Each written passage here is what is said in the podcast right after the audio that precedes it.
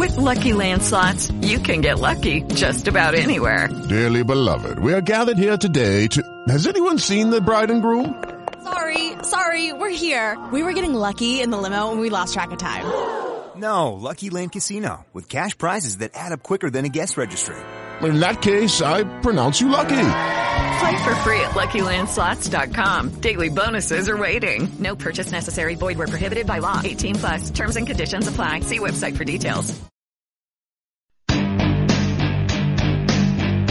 Welcome to the Uncooperative Radio Show with Brian Bonner. The finest uncooperative conservative radio on the net. Kicking down the walls, blowing away the smoke screens. You cockroaches, and you know who you are. You can run, but you can't hide.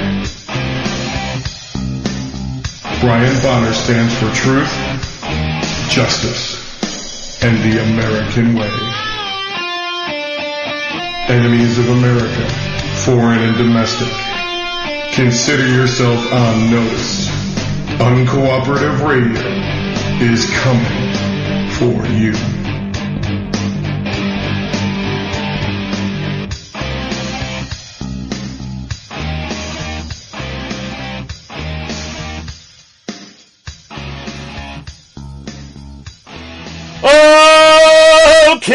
And welcome to the Uncooperative Radio Show. I'm your host, Brian Bonner from UncooperativeBlogger.com. You're listening to UncooperativeRadio.com.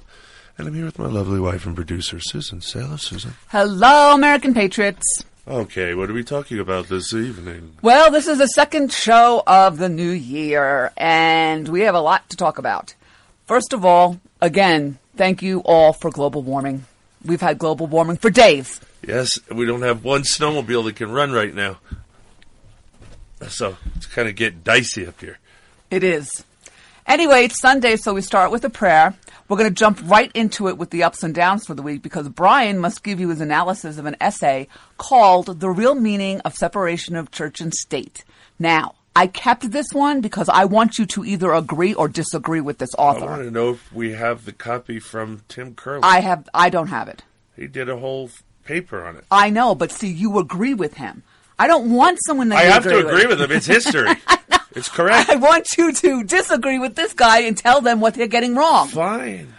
Followed by the Second Amendment report, and China is not our friend.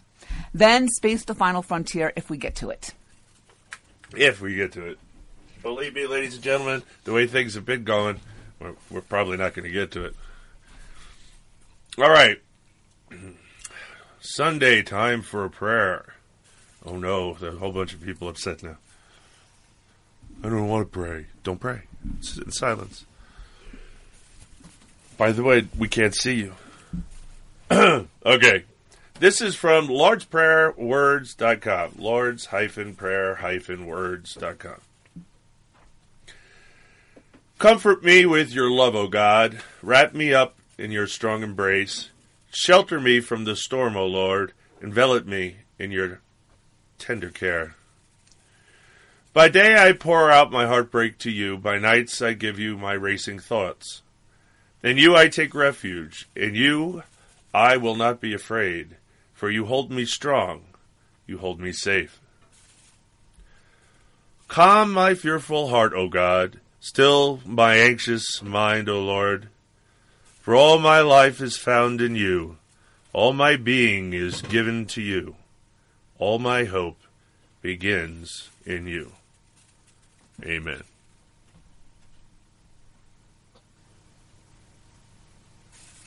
And now it's time for the stats for the week. gotcha, didn't I? All right, from World Net Daily, with polls showing House Speaker, the Weeper, John Boner, R, Ohio, R for Rhino, or right wing prog. Extremely unpopular among Republican voters, Texas Republican Louis Gohmert, a former judge, has announced a challenge to Bonehead's bid for holding the second most powerful position in the federal government. The way they the way they structured that sentence didn't it sound like that uh, tech Louis Gohmert wasn't unpopular among Republican voters? It could be an accident, but I don't know. These people do get paid to write words. Uh, it's amazing how horrible they are at it, but this is the worst thing I've ever seen put together. If you didn't want to imply to people that don't know better that Republican voters are not popular, uh, Gohmert's not popular with Republican voters. No, they were talking about Bonehead, the Weeper. Uh, and yes, it was a it, not only a ill-formed sentence; it it was intentional. I I'm just looking at the way this person wrote this paragraph, which is, by the way, one complete sentence, uh, and it's horrible. No, and I, no, no, he doesn't get a pass because the founders did that. No, no, the Framers and all they did that, but they're it was correct that they did it when they did it. This is incorrect. There needed to be an end after extremely unpopular even among Republican voters, right? Or Texas for the next comma after that is Texas Representative Louis Gohmert and uh, and a comma again, which means you could take that completely out of there and it wouldn't change the meaning of the sentence. It would still be a sentence. Uh, but no, the way they did this, they just commented their way into what sounds like we don't like Louis Gohmert. I'm sorry. Got to tell you the news behind the news, folks. This is what the lame street media is doing. It, I'm sorry, it happens way too much to be non intentional.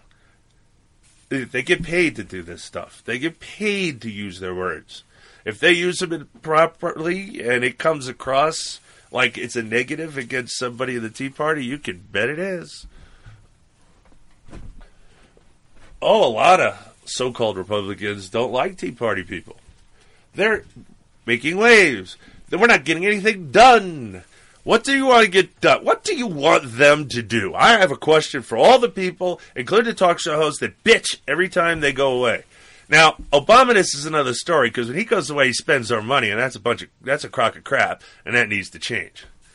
Uh, you know, you go on a vacation, fine, you pay for it. Is that so hard? Or you go to your home. Oh wait, they don't have a home.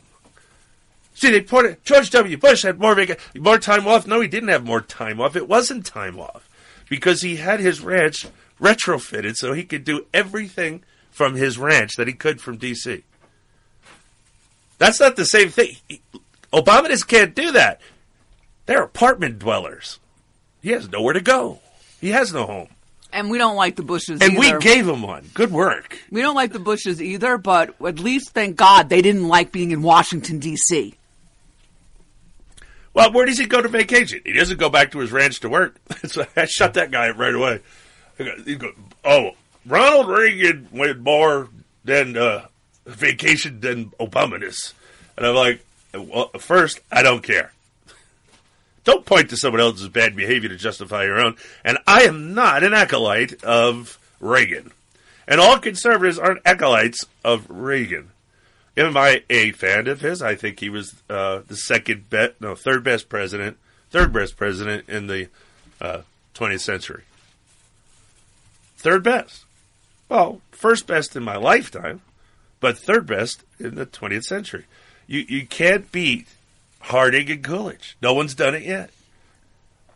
Reagan kind of came close, and then this, it didn't happen. All right. Um, why? Probably because he was getting sick in his second term, and we should probably cut him some slack for that.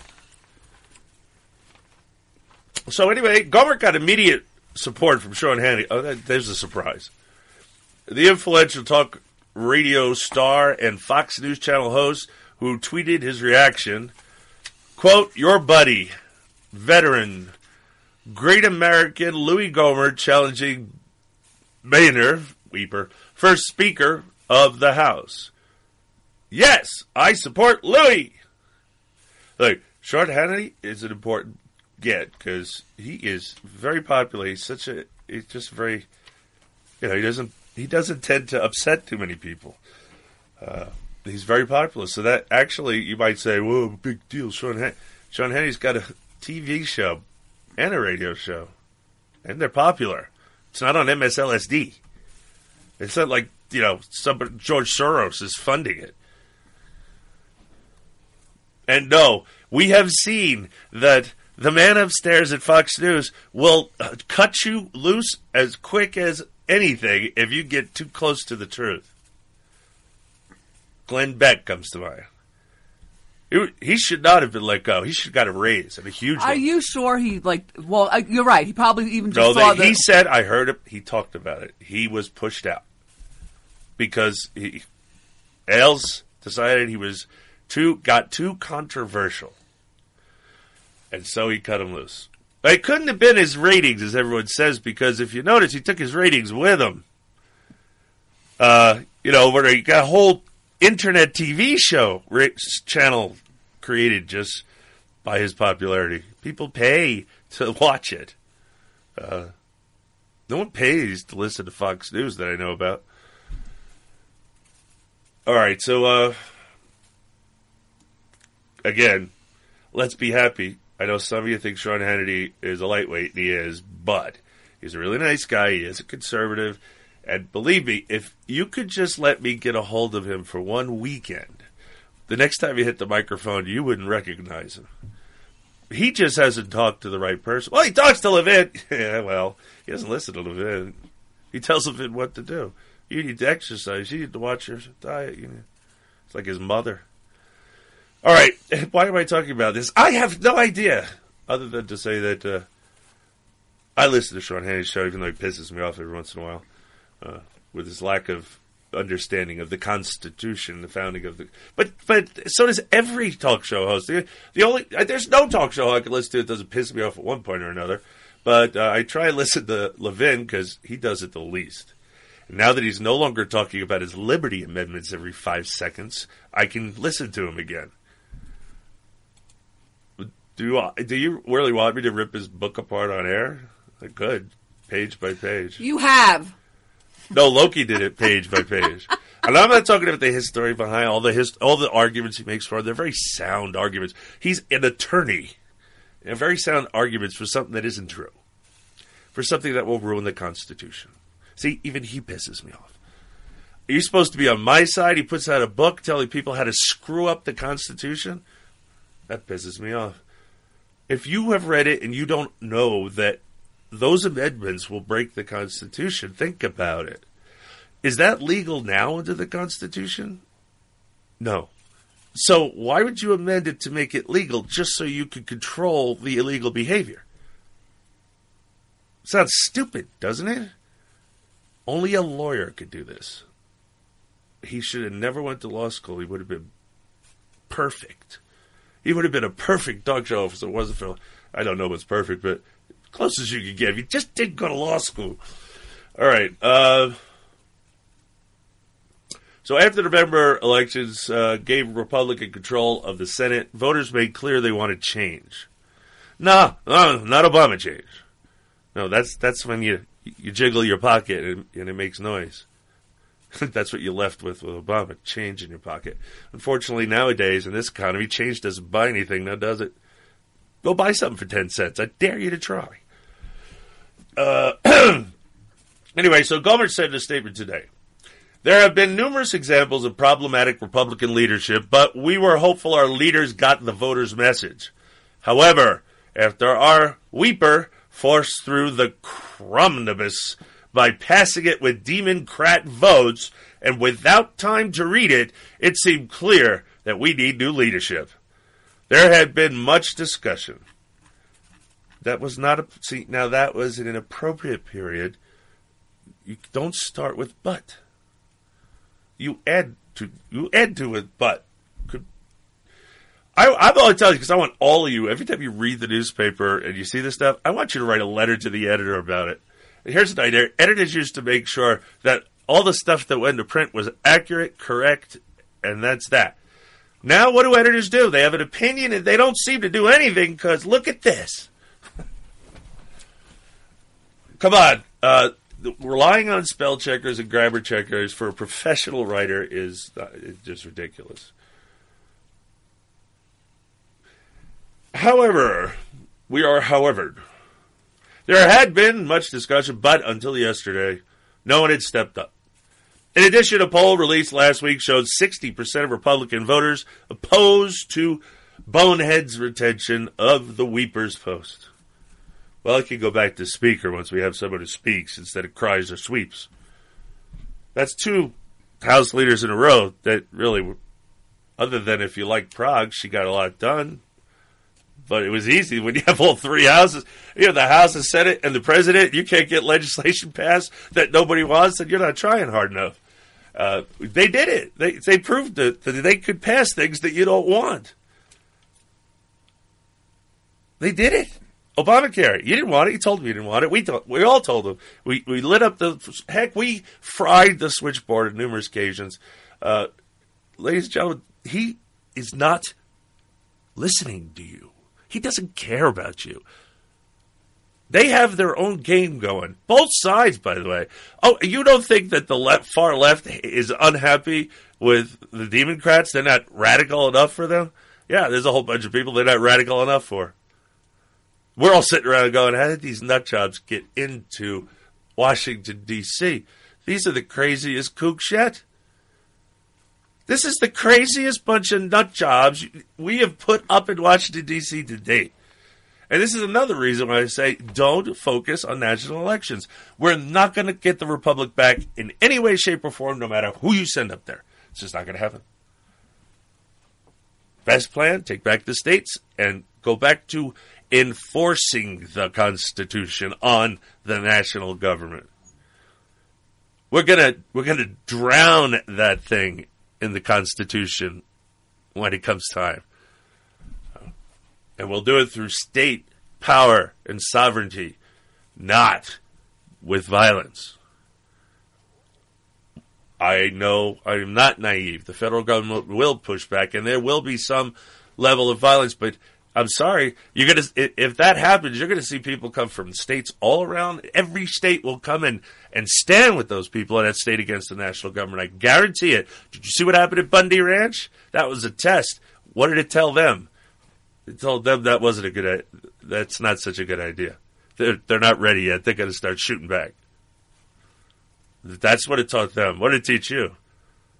Well, why would people from Idaho and Montana go all the way down to to Oklahoma and Texas for people. It was Utah. Oh, he was Utah, sorry. Well, there was there was also something uh, between. Uh, well, well, it's Texas and the one right above Oklahoma. There's a no, there's a no man land where the federal government's trying to take this control where Oklahoma says they own it and Texas says they own it, and it's been a dispute forever. So now the federal government says they own it. So now three people own it. It seems uh, the federal government can't own anything, any land really, so uh, mm, it's not theirs. Well, and when they found out that we were going to shoot back, that's when Plan B went into effect, and that's when he got all the pieces of brown crap to cross the border. And to start the black riots that didn't happen from the white Hispanic killing the the bad criminal teenager. The his the white Hispanic, and if he's a white Hispanic, I'm going to have to call him a white black guy because he ain't he ain't 100 percent there's a lot of cream in that coffee. There's very few people in America that are 100% black and African. I mean, there's no such country as African, by the way. Anyway, um, yes, he has. He's he's hitting us with everything he can. Well, he's not doing it. You know, he's the people in charge of him are doing it. He's just. That's why he's always like, eh, oh, no one listens to me anyway. it's Valerie Jarrett comes in and just it tells him what to do. That's why she's got her own room at the White House. She sleeps there. You didn't know that? You know, I'm all, I don't have to make this crap up. Look it up. She has a room at the White House. Valerie Jarrett, the Iranian immigrant, prog, mouthpiece for the Illinois royalty of progressivism, who actually runs the White House and our country. Isn't that great? Yeah. Okay, so you done with this? I don't know. Am I? Did he say anything I want to repeat? No. Okay. Well, let's see Wait, if he do- wins. Wait, wait, wait. Do the last one. There's false information being floated. There's false information. See, I told you, let me read the thing, will you? There's false information being floated that any Republican candidates, in addition to the current Weeper, We'll split the vote and give the Speaker's gavel to Congresswoman Pelosi, Gohmert said. This is nothing but a scare tactic to keep the current regime in power. Nancy Pelosi is on the other party. No one in the other party is going to get the gavel. Please tell me you understand the Constitution and what's left of it in our government that much. I know it's confusing because why read it? Why learn it? Because they're not following it. Because we need to get back to it. And if you don't know where you, if you don't know where you are and you don't know where you're going, you're going to get lost. That's rule. That's just a general rule of hiking around the mountains. You got to know where you are and where you're going to not get lost. And have a map, of course. So, who gets who is the ruling class in the House of Representatives right now? Who has the who has the most seats? The Republicans. So Nancy Pelosi can't have the gavel. She's still going to be their minority leader. I guarantee you that because she was very effective at being her little her little prog queendom there. Oh, so that's absolutely untrue. If anyone believes that, please go listen to the Patriots Pub, patriotspub.us, patriotspub.us. U.S. history, the Constitution, just the facts. No politics allowed. Found the truth about the founding of this nation and and the Constitution will be revealed. Please listen from episode one. If you're done with that, shoot over to blogtalkradio.com forward slash uh, Halls of Valhalla and pick up some copies of Women of the Revolution. It's an it's an adjunct to the Patriots Pub. It's a, so they almost complement each other.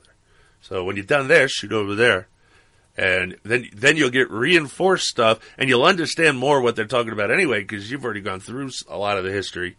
Uh, so you'll you'll be able to reinforce and put things in perspective and that kind of stuff. But anyway, Women of the Revolution at blogtalkradio.com forward slash Halls of Valhalla. She's just dumbfounded over here. No, I just wanted you to finish because he's bringing up something interesting because you As know all the do- the talking hens are going to say all this. That's what they're going to say. This is nothing but a scare tactic. To keep, I just told you why it can't happen no matter what happens. What's the point? Uh, let's say what he has to say. That That's impossible. It doesn't work that way. Uh, nothing but a scare tactic. As long as the Republicans vote for an adult American citizen for Speaker, no Democrat can win. Only if 30 Republicans voted present would there be a chance for a Democrat to win. To win the Speaker's race, an adult American citizen has to get a clear majority of all members of Congress on the House floor voting for an eligible person. Voting present simply reduces the number of votes required to win a majority. If no one wins a majority on the first ballot, then we go to the second vote, then a third until someone gets a majority. This is House rules. Nothing to do with the Constitution. I love how he said an adult American citizen like three times. Yes, I, I did too. That's why you say he's a pit bull. Oh, he's dangerous. He really is. He's pro- he's an undefeated prosecutor. Man, he is going to wreak havoc this next two years. You pay attention and watch. I, I call. I'm calling it right now. He's gonna he's gonna raise some hell if he gets gets the position, or even if he doesn't. Whatever committee he's on, he's going to. But see, that's why we got to. We can't let Bonehead win again because he's not going to give any of the Tea Party people. I already told Nope. them any committee seats at all. Not even a seat. Not, not, forget about chairmanships. No seats. Nothing. They will be ostracized. Really? Republicans, that's what you want to go with, you elitist bastards. You're, you're tipping your hand to everybody. You're nothing but progressives in Republican clothing. They loved to hide in other people's clothing. They were progressive. Then they hid in liberal clothing. Remember that? That's all those same people were liberal. Now they're progressive. You forgot progressive. See, you didn't learn that in history because they didn't teach it. It used to be called the progressive era. That's how his history was taught. The progressive era, FDR, Tommy the Tommy Woodrow Wilson, blah blah blah blah blah. On and on it goes.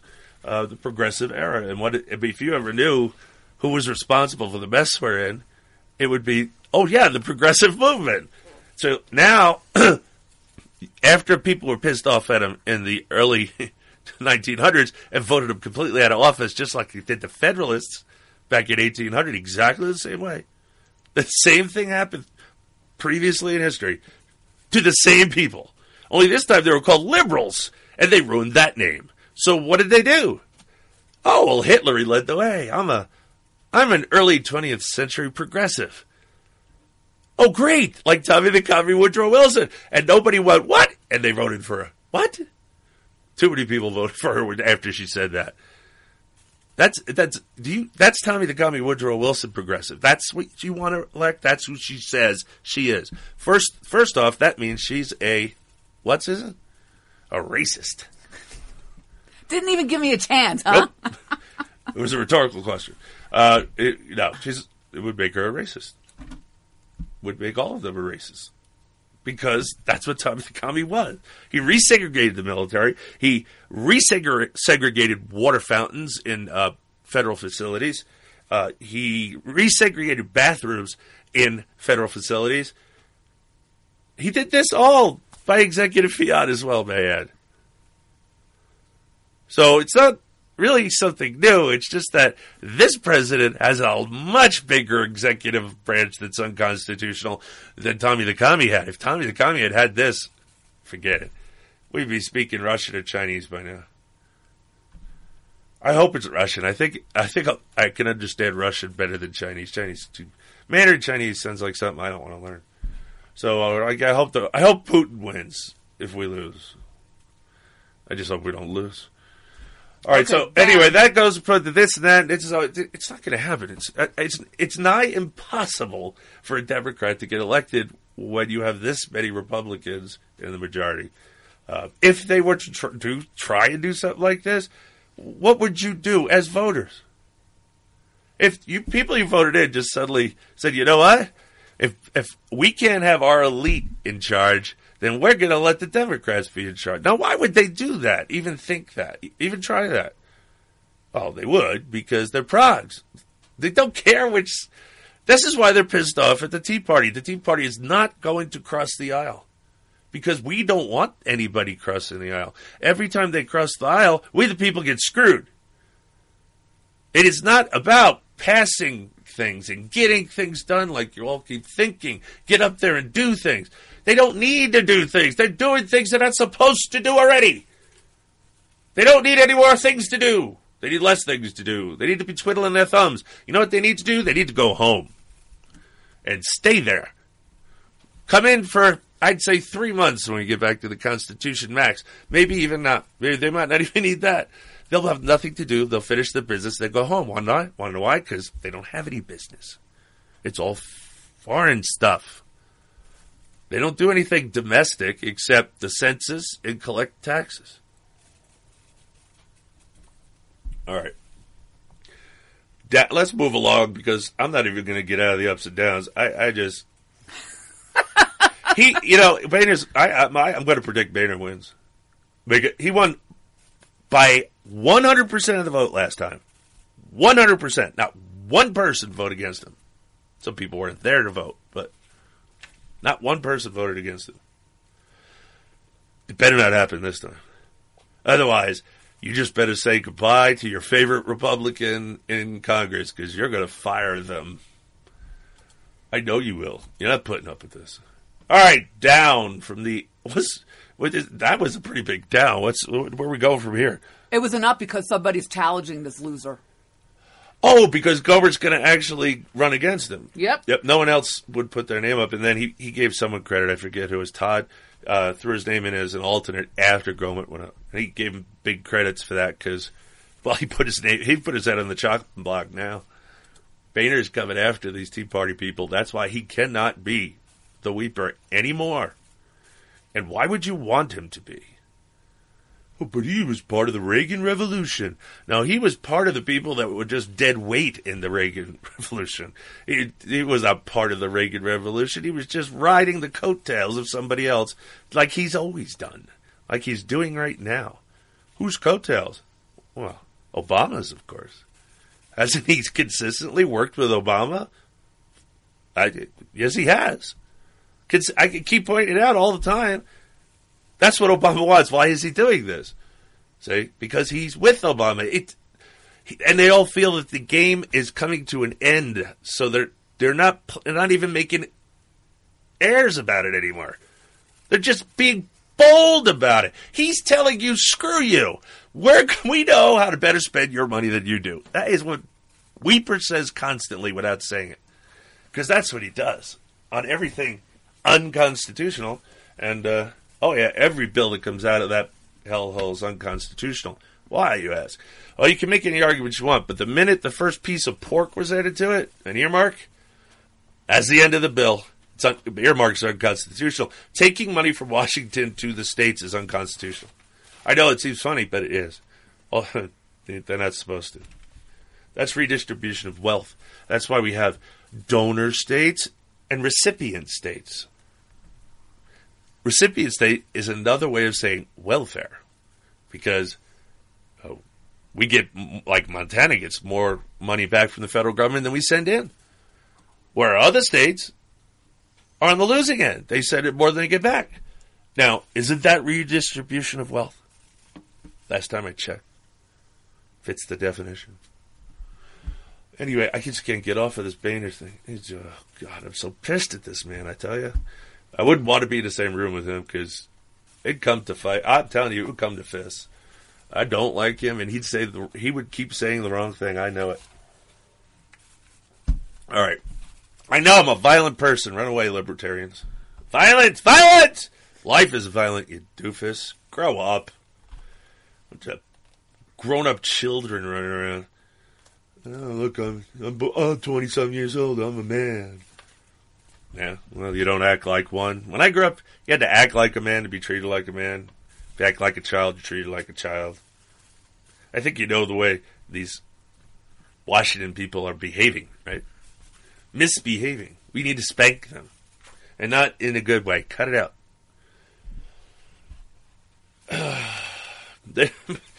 I'm talking, talking. To, I'm listening to Matt way too much. There was a surge of anti-Christian violence by Muslims around the world that included the destruction of nearly 200 Christian churches in Nigeria during a short period around October, according to a new report from the Gatestone Institute. You're going to have to finish this up. Why? We're ending the show? No. I can't finish this up. We just got to move along. It's the first paragraph. We're, I know, because I have a lot to say about this. Wow, she's definitely Tuckus interruptus tonight, isn't she? All right, ladies and gentlemen, we're going to humor her and go to a commercial break. This is the Uncooperative Radio Show. You stay tuned, cause we'll be right back.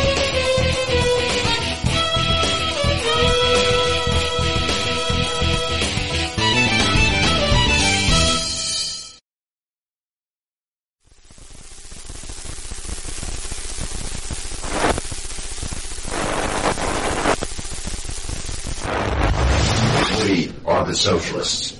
You will be assimilated. Your individual liberties, personal freedoms, and mental individuality will be added to our own. Resistance is futile. If you're looking for a better way to clean the air in your home or office, you need the all-new ozone light. It's as simple as changing your light bulbs. The ozone light looks like a normal spiral type of light bulb. It screws in most standard light sockets, but it's not a normal light bulb. It's coated with titanium dioxide. It's completely safe, but this unique coating kills most airborne bacteria, mold spores, and neutralizes odors. Just one light cleans the air in an entire room and lasts eight times longer than the normal light bulb. If you have smokers, if you have allergies, if you have pet odors, mold, or mildew, you need the ozone light. It will wipe them out, and you have our word. If you're not satisfied with the way the ozone light cleans the air in your home, simply return it for a full refund. Call 1 800 380 4105, 1 800 380 4105. 1 800 380 4105 or visit airtimestore.com, airtimestore.com. Red State Talk Radio. Talk radio the way the founding fathers would have done it. If you are successful at what you do, whether you're a doctor, a lawyer, a business owner, or you have a great career, you understand the concept of protecting yourself. Well, are you protecting yourself, your family, and your assets with quality term life insurance? Consider these possible rates. A man age 45 non-tobacco user could obtain $1 million of coverage for as little as $75 a month. And this rate is fixed for the next 10 years. We specialize in policies of $500,000 and above. A man aged 50 non-tobacco user may be able to obtain $500,000 of coverage for as little as $115 a month. And this rate is fixed for the next 20 years. We have great rates for smokers too. Call the Term Lifeline now. 800-430-1891, 800-430-1891, 800 430 1891. If you or someone you love suffers from drug addiction, now is the time to utilize your private health insurance PPO plan. If eligible, receive up to $30,000 or more in substance abuse benefits with low or no out-of-pocket cost. We are the National Treatment Network, the premier drug and alcohol treatment referral service operating 24-7. We help connect you with facilities nationwide that accepts PPO private health insurance for substance abuse. If you have PPO substance abuse coverage and you need immediate admittance to a medical detox or residential rehab treatment center, call us now. Call our live referral helpline today. The call is free. This program is not available to Medicare or Medicaid customers. Call 800 296 1252. 800 296 1252. 800 296 1252. That's 800 296 1252.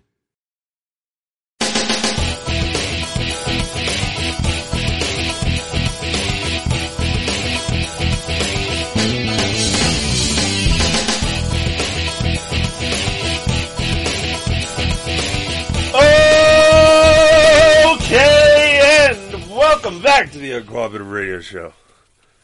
I'm gonna wake you up. All right. Go back to the down we started uh, before so rudely being interrupted by commercials. Uh, I do apologize for the limited number of uh, commercial commercials I have, but we have to we have to get some money. We're having a hard time keeping on the air, if you know what I mean. Uh, this economy stinks. But hey, gas is down. And it looks like it's going to keep coming down. Oh, no, it had nothing to do with Obama. It has to do with all the private pumping of oil and gas around the country, fracking, etc. All these things are what's causing uh, there to be more in the commodity market. Therefore, the price drops. And because Saudi Arabia is not going to slow the flow for whatever reason to try and make up for it, gas prices are and barrels of oil are coming down. Now, if we could just get that pesky Keystone pipeline put through, you know, under the Constitution, the national government has absolute zero to say about this. Oh no, their only role would be if another state, like the, who the where the pipe went through, if they turned off the the valve to stop the oil flowing from the other states to where it needs to go. See, that's what the Commerce Clause is for, to prevent that not to stop pipelines from being built on sovereign state soil. There are no legal federal lands except for the damn reservations. And and that's just thank you for that. Please, uh, do the Indians a favor. Let let's get rid of that. Let's make them sign a treaty that says, "How about we're just going to be citizens and we're going to go out and get a job?" And because this reservation thing really sucks and it isn't working. It's another welfare state, just like the inner cities with minorities. It's the same problem. Oh, see, now you hate Indians. They're all minorities. You're a white guy. Okay, southern trailer parks full of rednecks. How's that? See, they're white.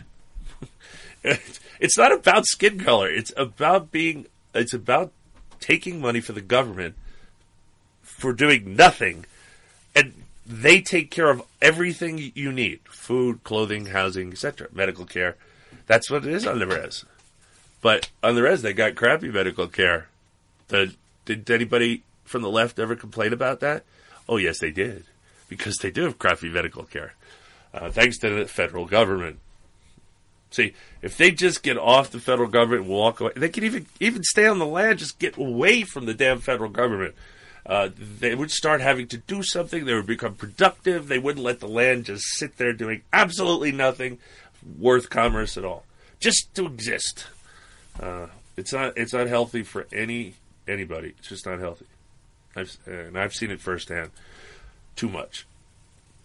So back to this. There was a surge of anti-Christian violence by fuzzy muzzies around the world that included the destruction. See, I'm being nice. I make you. I make you smile a little bit when I say fuzzy muzzies, don't I?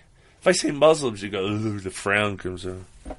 It's like that mayor from uh, Nightmare Before Christmas. And he turns his head around. The frown. You know. Typical politician, two faced.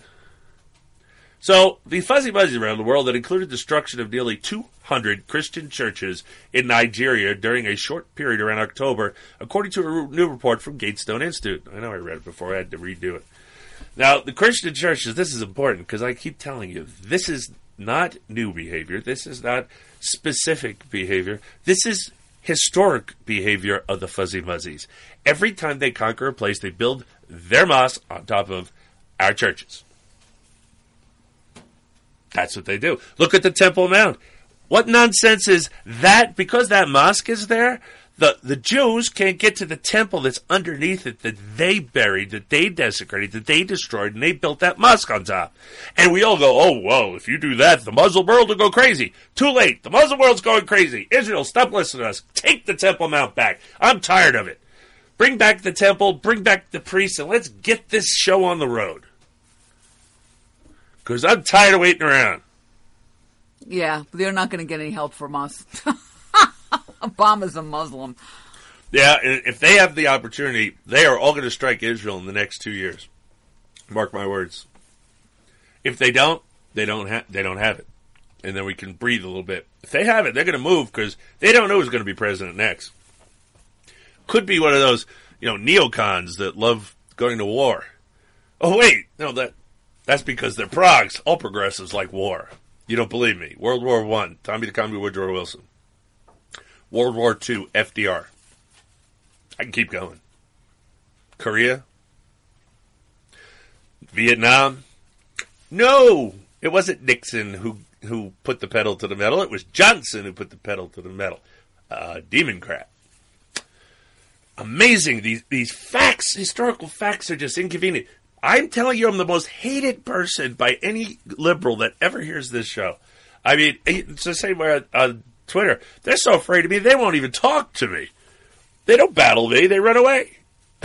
Somebody, some young, stupid idiot prog tries every once in a while, and nobody helps them. There's, there's, there's no crew that comes in. Ah, one or two guys, but they're all useless. They're just like, oh, progressivism is great. That's basically all they say. I mean, they don't say it like that, but and then they blame they wrongly blame other people in history for their side's misbehavior, and they actually believe that crap, even though why can't we turn on the internet and do a search, please, young people? Don't believe everything they tell you because most of it is nonsense in the indoctrination centers. Anyway, Susan says we must move along. I'm trying to relax, have a good time for New Year's. I didn't really have special New Year's, Christmas stuff, but yeah. Yes, we did. We, that was last night. That was not New Year's Eve. We had a New Year's Eve and Christmas. You just don't remember. Just seemed like another day to me. All right. The organization's uh, Raymond Ibrahim, who has documented his discoveries, who has documented his discoveries in Crucified Again, exposing Islam's new war on Christians. Okay, the title, this must be a typo. It says New War in Christians. That's got to be a typo.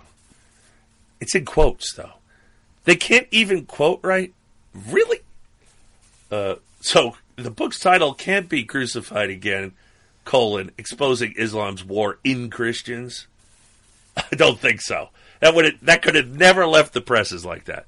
E- even as bad as they are, they're not going to let the title be screwed up. Uh, who's going to buy the book when the, the grammar and the title's wrong? So this person couldn't even copyright. In just two months, from August to October, nearly 200 Christian churches were destroyed in Nigeria by the Islamic organization Boko Haram and its Muslim allies, Fuzzy Muzzies. After their capture of towns and villages in the northeastern states of Borno and Adamawa. Really? They took Adam and put Awa on the end? It's amazing. They try to make up like their own stuff, but it's still ours. Anyway, the report, in the words of Reverend Gideon, that's a pretty powerful first name for Reverend Gideon. Abasogi, not so much the second one. The director of Catholic Social Communication of, wow, my dur, Maiduguri, my uh, I think it's Maiduguri, diocese in Borno State. It used to be Borneo. When did it become Borno? It used to be Borneo. What's, what, what are they doing over there? What's Borno? Or is it this idiot that can't even copy and paste it, things in? I'm sorry. I, am in a, a, general hate of the lamestream media. They are they are helping destroy this country, and I am pissed. Yeah, I know they've I know they've been doing it forever, and, and it keeps building up on me. I'm pissed. I was only irritated in the beginning. So anyway, over Anyway, uh, Borno State, I, I, have no idea what's going on. The group's seizure of territory in both states has, see, has seen 185 churches torched and over 190,000 people displaced by Boko Haram. Ibrahim noted also in October the Center for the Studies of Global Christianity in the United States. What, wow, that's You've been hanging around the federal government too long. That's a long title. Concluded that about 100,000 Christians die every year because of their religious beliefs. That is to say, one every five minutes. In addition, in many countries, many other religious minorities suffer violence and persecution.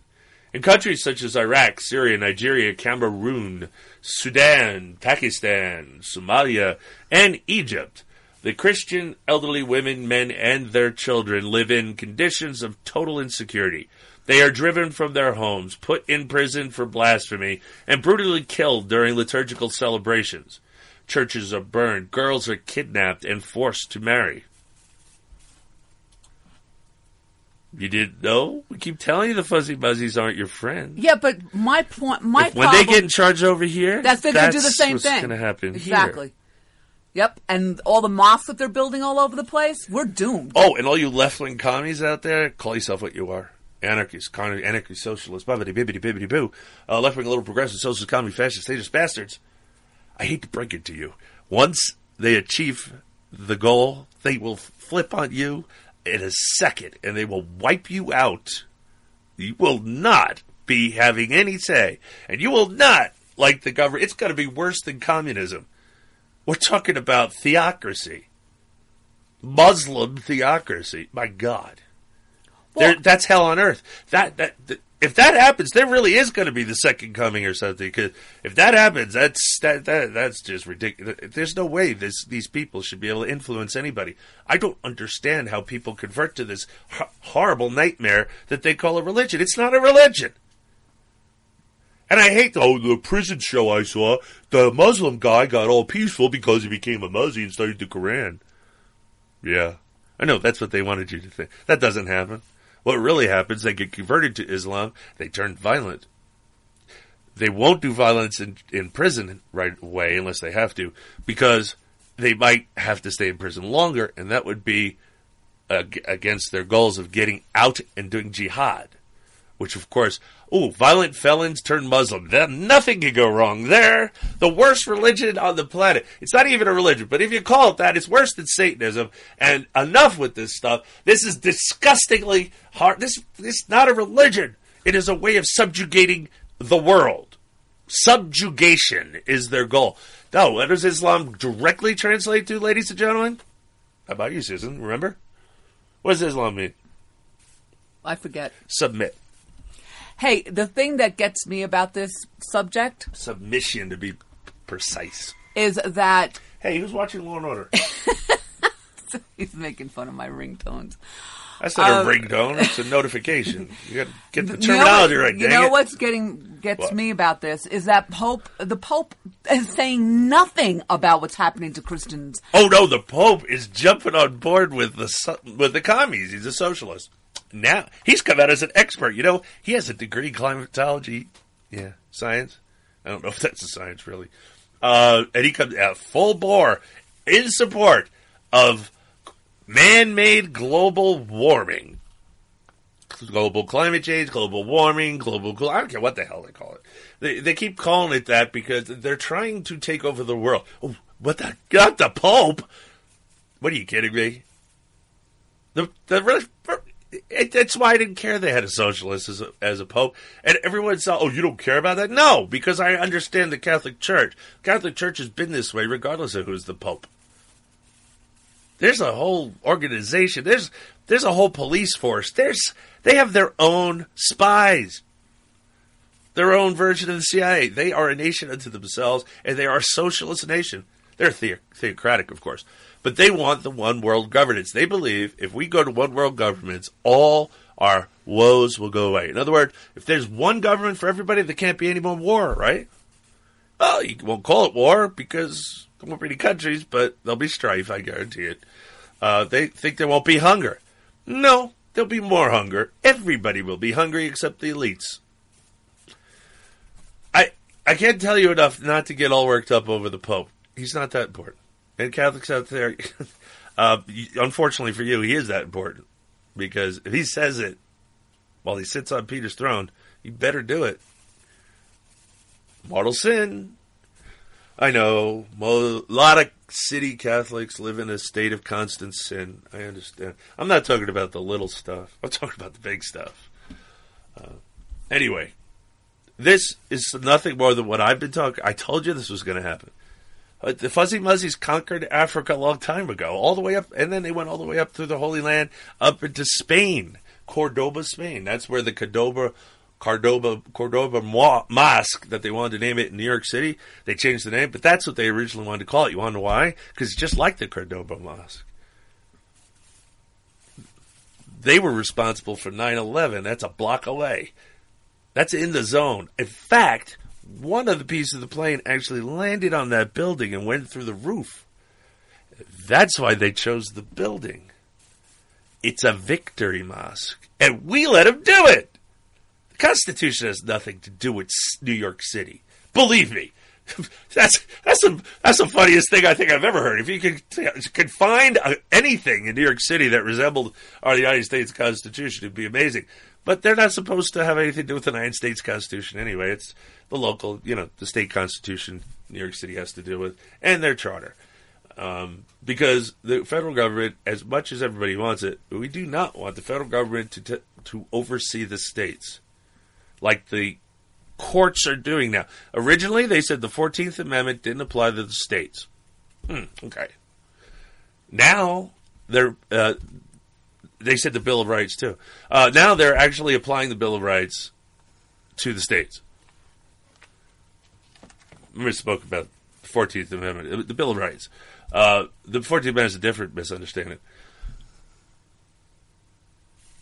We do not the the courts want the federal government to be able to tell the states what to do, and that's why they are incorporating illegally, judicially, the Bill of Rights to the s- and applying them to the states. And you think it's a good thing? Oh, the Second Amendment. Yeah, well, you know that this is more than a slippery slope. This is the federal government telling the states what to do. That is upside down and backwards in the constitutional republic. The states tell the federal government what to do, not the other way around. And all you people fighting for this better better realize it's not it's going to get worse from here, not better. Your your life and everybody's you supposedly want to help lives are going to get worse, not better. Mark my words. It's just you'll wake up to it one day. You'll man, I didn't believe that guy, but you know, I just read this on the news and in the internet, and uh, I think he's right. You're going to say that one day. I'm telling you. All right. Let's move along to an up down. Now, I can do anything with this. See, it's a free for all. Again from the ass end the show. I No, no, don't no. want to end the show. it's not an hour yet the show. Hard break. Oh, hard break. Ladies and gentlemen, Venice is a hard break. It's your cooperative radio show. You stay tuned because we'll be right back.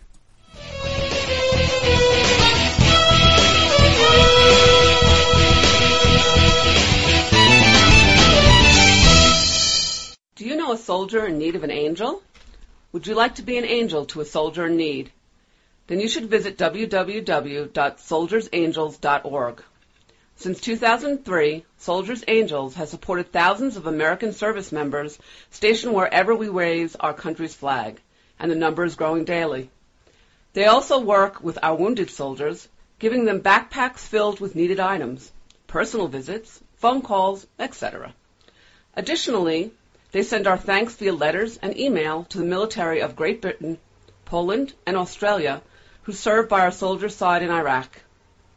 Soldiers Angels are dedicated to ensuring that our military know they are loved and supported during and after their deployment into harm's way.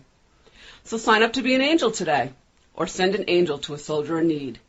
Visit www.soldiersangels.org. This has been a public service announcement from the Uncooperative Radio Show. We, the people of the United States, in order to form a more perfect union, establish justice, ensure domestic tranquility, provide for the common defense, promote the general welfare, and secure the blessings of liberty to ourselves and our prosperity, do ordain and establish this Constitution for the United States of America. When was the last time you read the Constitution or reviewed the Bill of Rights? When was the last time you read them to your children? These documents, the foundation of this great nation, are not documents to be ignored. They are to be embraced. So sit down and read them to your children. And a tool you can use to do this is a little book called The Citizen's Rule Book. To receive a copy, call 602-258-6406. It only costs a dollar and can mean the difference in your children's understanding of the country they live in.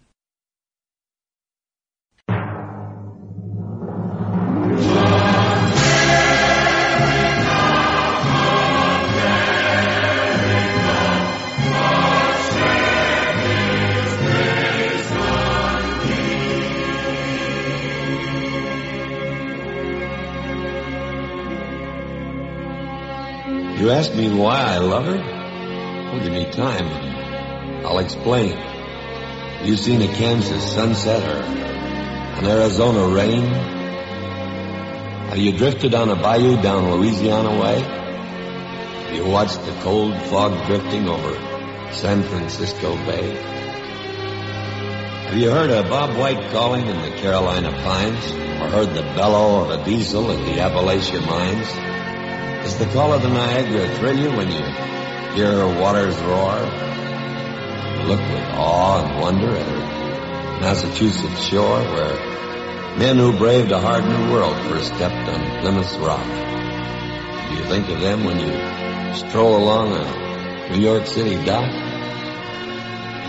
Have you seen a snowflake drifting in the Rockies way up high? Have you seen the sun come blazing down from a bright Nevada sky? You hail to the Columbia as you rush into the sea, or how your head at Gettysburg, our struggle to be free? Have you seen the mighty Tetons who watched an eagle soar? Have you seen the Mississippi roll along Missouri's shore? Have you felt a chill at Michigan when on a winter's day her waters rage along the shore in thunderous display?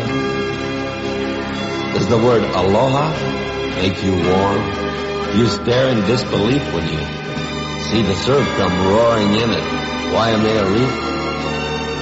From Alaska's cold to the Everglades, from the Rio Grande to Maine, my heart cries out, my pulse runs fast, the might of her domain. You ask me why I love her? I've a million reasons why. My beautiful America, beneath God's wide, wide sky.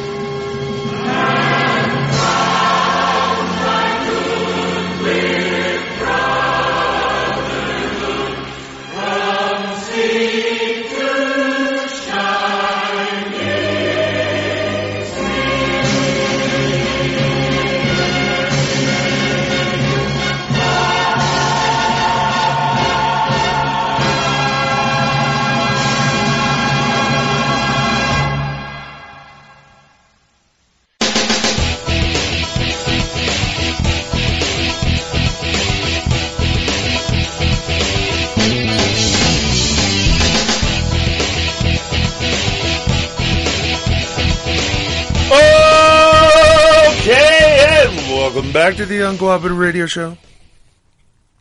Back to the up down and the up downs that we haven't got through in an hour now. Again, from the Associated Press, an unusual home taking shape inside General Motors, sprawling Detroit Hamtramck assembly plant is intended to be part of a movement. A movement to rebuild the city's economy and deteriorating, disappearing housing stock. Get rid of the progs in, in your in your city and uh, putting real conservatives, you know, Tea Party types, not Republicans, put them in power and see what happens. They've come out of bankruptcy. If you get someone in there who's going to be a fiscal hawk, you could turn all this around. If you privatize the stuff they were doing before, that they had to bring everyone to the center, force them out of their own homes, I have no idea where they get the authority for this. Anyway, centralized so they could they could supply the services to them. They couldn't do it if you're past the boundary. You get nothing. They're not going to do. Then they had no resources for that. Uh, privatize it. It's worked everywhere it's done. and, and this is and progressivism has failed everywhere it's been tried. Uh, how come progressivism fails and you keep trying it, and privatization works and you won't try it? You got to ask yourself that because something's screwing up your brain. Either it's the unions or, or just in general disinterest in anything to do with politics, your government, taxes, etc., which is a stupid thing to do because you know if you let them go, they're just going to keep taking more of your money. That's their job. If you don't complain, they don't know there's a problem. You got to start complaining about all the money you're spending to live in a place that's a hole in the ground. And that includes New York City, by the way. Oh, but the financial district. Yes, let's the whole planet deal with the financial district. The only good place in Manhattan really is the financial district. Midtown used to be okay. I have no idea how far the ghetto has moved south because when I was there, it had got to 189th, uh, no, 89th Street West, which it used to be north of 125th Street. And, it, and that was, geez, that was 1990 something, 92. I'm just saying it's not looking good. Mm. Anyway, I well because it's probably down around 760 or I don't know where it is. You have to live there to understand this stuff because they don't advertise it. But uh, yeah, the, the ghetto the ghetto grows and has done nothing but grow in New York City. Sprawl out to Brooklyn and Queens. Once that and starting out Long Island. They're putting them out there in houses by as long as it's by a railroad station. The welfare people put them there. Uh, why? Well, to make to punish the rich people. That's why to punish people that have nice things and a nice neighborhood and a nice life, and not have to worry about crime and violence. They they they don't they don't consider that worthy. We need to suffer like they do. I keep trying to explain. All they do is redistribute misery. They're not interested in helping you unless you're not you're totally a person that contributes absolutely nothing. Then you're important to them because you're already bought and paid for slaves of the national government. That's why it's so important to them. That's why they keep making ghettos spread. That's why they keep putting people in neighborhoods that they could never afford to live to destroy the neighborhoods, to bring us all down. Look, you know, their goal is to crush us, ladies and gentlemen totally crushes, and and then reinvent the government in their own vision. Uh, this is just I, I, know I keep going off top, I keep going crazy, but this all this stuff is happening. It's extremely dangerous. I'm seeing it happen. I know what's going on. I know what's going to happen, and I can't seem to stop it. It's frustrating. You might know. If you could get some word out to more people from from the show, please, uh, maybe I could stop worrying about what's coming. Skilled trades workers taking breaks from their task at the factory that produces the electric Chevrolet Volt and other vehicles dart in and out to do door, window, and wall installation and framing, as well as electrical and plumbing work. Meanwhile, a nonprofit urban farming group is preparing property a few miles away that will welcome the pro- that will welcome the project that's believed to be the city's first occupied shipping container homestead. Come spring, the house in progress will be delivered to Detroit's North End neighborhood and secured on a foundation where a blighted home once stood. Oh, well, the shipping container looks so much better. Uh. Does anyone know what a shipping container looks like? Uh, yeah, there's no windows, by the way. I, I hope they at least modified it. Wow. So, anyway, they, they put it on a foundation. Oh, well, if you have a slab of cement, that makes it better. After finishing touches and final inspections, the 40 foot long former container will feature 320 square feet of living space with two bedrooms, a bathroom, and a kitchen, and will serve as home base for a university student caretakers of a neighborhood farm and agricultural research activities. Good for them. I'd live in one of those. Easy. No problem. I live in buses now. So what? Shipping containers, all right. And if they may put windows in it and did the interior and electrical and everything, my my lord, that, that that's that's citified. That's some serious cushy living they made for this millennial caretakers, huh? Uh, how about a tent? Well, they make wall tents. Made of canvas, has a thing in the roof that you can put a stovepipe through, a wood burning stove. That's all you need. What the hell are giving a shipping container?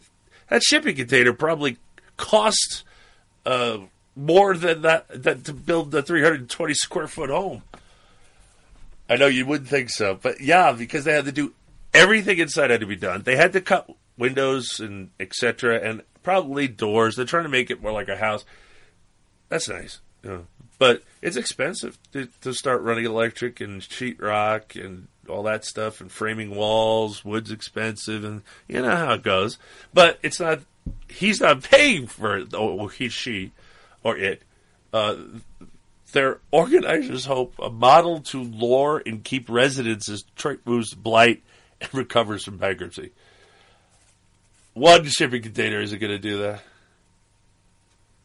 Not to mention one little farm ain't to do that on the land that used to be full of cement and crab. It's still not to. First of all, you'd have to bring you'd have to bring soil in. You'd have to bring in. You'd be better off making your own raised beds, and I, am sure that's what they do. Uh, you could do that in the city on your balcony if you have one. What? All you need is a, a, a nice, strong trash bag, some potting soil, some seeds, and some water, and some fertilizer, and you'll have food. Anyway, I, bring this up because most people don't realize how easy it is to provide some food for yourself. You like fresh greens, you like those young lettuce leaves or other microgreens, whatever. That's all just baby greens. So you can plant that in anything. You're picking them up as a baby. You just cast the seeds, water, fertilize, let it grow. The minute it has leaves worth eating, you pick them and eat them. That's the best leaves, the best stuff anyway. You can you don't have to pay for that. You can make it yourself and it'll be better because it won't be polluted with chemicals and etc. and insecticides and herbicides. And, uh, I'm sorry, there, there's very little uh, safe food to eat anymore. Uh, vegetarians, you gave up meat because if you gave it up because of that reason, I bad news for you. Uh, more crud, more crud is uh, on your vegetables in your in your bag that you bought at the grocery store, including maybe uh, E. coli. Oh wait, how could there be E. coli? We have the FDA. I forgot. No E. coli. They would stop that, right? They'd prevent that. We'd never get E. coli from mixed greens or vegetables, pre pre pre cut, all oh, that stuff. Never. Roast salad mixes, you would never, right? Of course you would, because it already happened. And your dogs would die from poisoned dog food from China, and your children would get toys made painted with lead paint from China. None of these things happened. It, this this didn't happen under the FDA. It, the FDA must have started today or something. I, that makes no sense. The government keeps our food safe. No, it doesn't. Government doesn't do anything right. Nothing. Because it's doing too many things. We need to crop it down to its constitutional limits, which would, wow, it's going to hurt. Plus, we have to deal with the people going into the workplace that are not going to have a job in the federal government anymore. They see it has to happen. It's not going to happen like it can't happen instantaneously like a wall. It's got to be it's got to be siphoned off, but quickly, not slowly, very quickly siphoned off. Uh, so that you know this many people enter the workplace now, this many people enter the workplace now. But of course, we have a free economy, and uh, frankly, you could probably let them all go and they all get jobs. Uh, but we have to see if we get to that free market now, don't we? From the chieftain.com. Oh my God, where are the progs complaining about the name of this paper?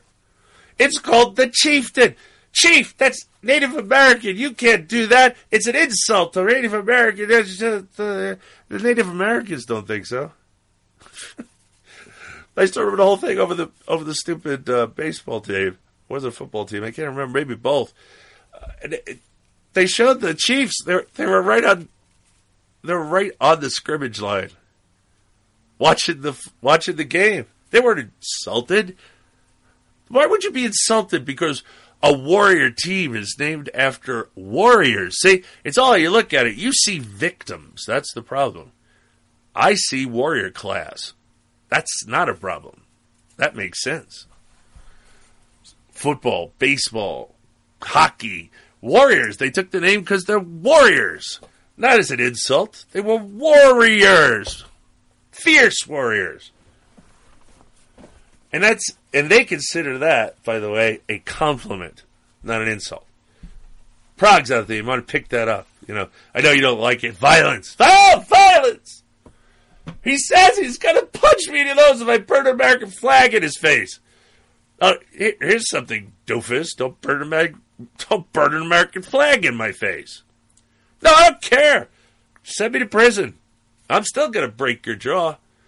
I ain't breaking your nose. I'm breaking your jaw. Why? Because one less prog I have to listen to. Oh my god, the violence! I'm nowhere near prog. I live on top of a mountain in the middle of nowhere.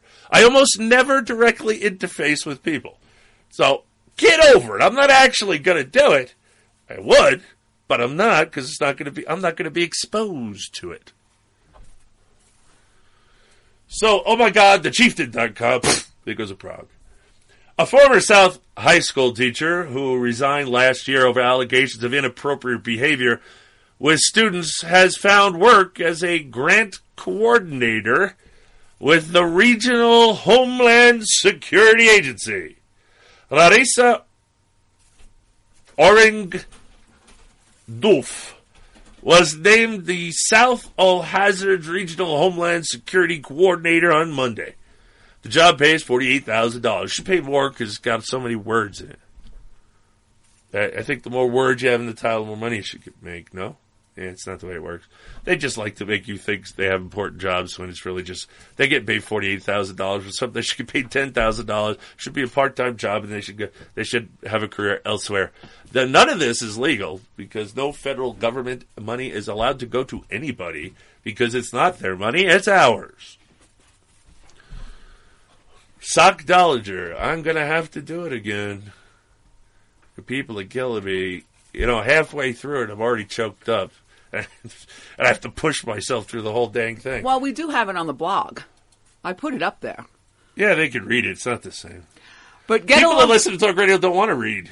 Now, see, this brings up two really good points. First of all, the federal government just goes around and digs up the dredges of society work for them. And number two, once we take our states back, we have to tell this woman, guess what? Either you.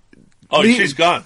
Or you leave the state, go to Washington, D.C., or um, No, You're fired. There's no options. This, if you're a federal employee, you must remove yourself from my state.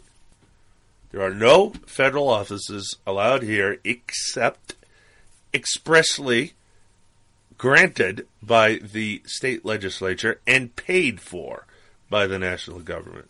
None of that happens, but that's what must happen under the Constitution and what will happen after we get back to it, so we don't have to deal with this stuff. You can't let your local government run amok, ladies and gentlemen. First of all, no one's allowed to borrow. Understand this. Burn it into your synapses. No government, not your local government, all the way up to the federal government, is allowed to borrow money except the federal government is allowed to borrow money, but the only good reason to go into debt, according to the framers and the founders, was for war. So, all you asses on the left that keep complaining about how much the military costs, by the way, it wouldn't cost that much because there's not supposed to be a standing army, so it wouldn't cost that much. Just have a navy. Actually, it probably costs the same because I give I give the navy everything. I, they'd have the best of everything. Yep. Everything. They, they, the budget wouldn't Twice go down. Twice as much it would go manpower. up. I'd I'd make it go up. You know why? You can't walk the streets of this country without the navy protecting you from invasion. That's why. Oh, and as citizens that have firearms, thank you very much. Yeah, you doofuses out there to think this is a problem. If it wasn't for, if in fact everybody was armed in America, Pearl Harbor would have been different. The Emperor wanted to invade the United States of America. His admiral said, "Oh no, no, we can't do that. We'll be fighting a gun behind every blade of grass." And he was right.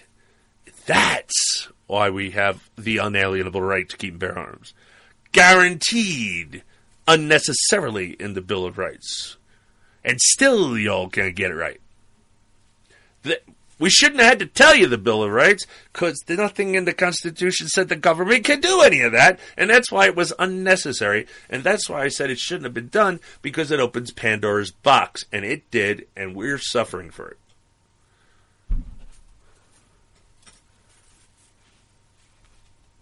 It's pretty easy to. It's pretty. It's it's a pretty easy thing if you're tuned into the his, to history.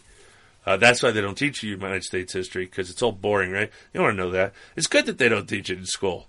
Look, the public schools aren't going to teach it right.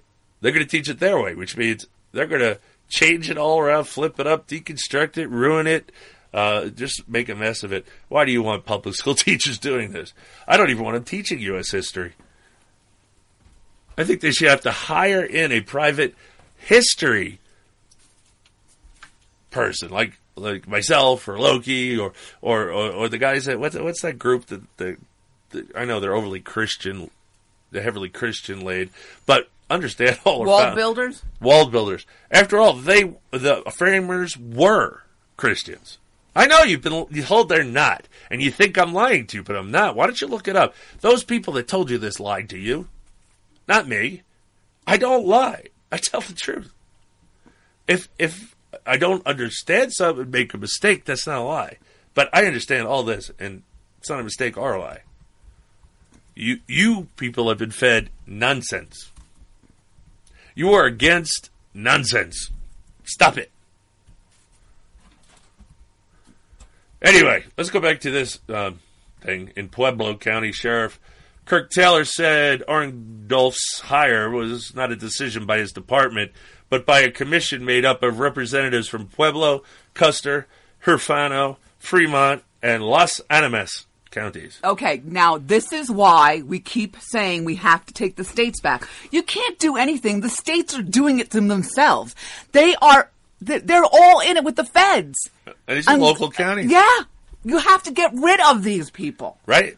That's why we start from the ground up. School board first. Don't move on anybody unless your school board is already taken over by the right people. Get that done, then move on to the next step. Just trust me on this. The plan, if you work the plan, it'll work. Because look, If the plan works, you it will. he he didn't want to hire this because she's a twit, and but they hired him, and yeah, they made be- him. yeah, because the counties are in with the feds. I know, and, and they didn't have enough females, right? So they have to have more females. It has to better make up. What the hell is wrong with people? Uh, why should a, a racial or sexual makeup of anything matter? What matters is competent people in comp- in positions where they can do competent work.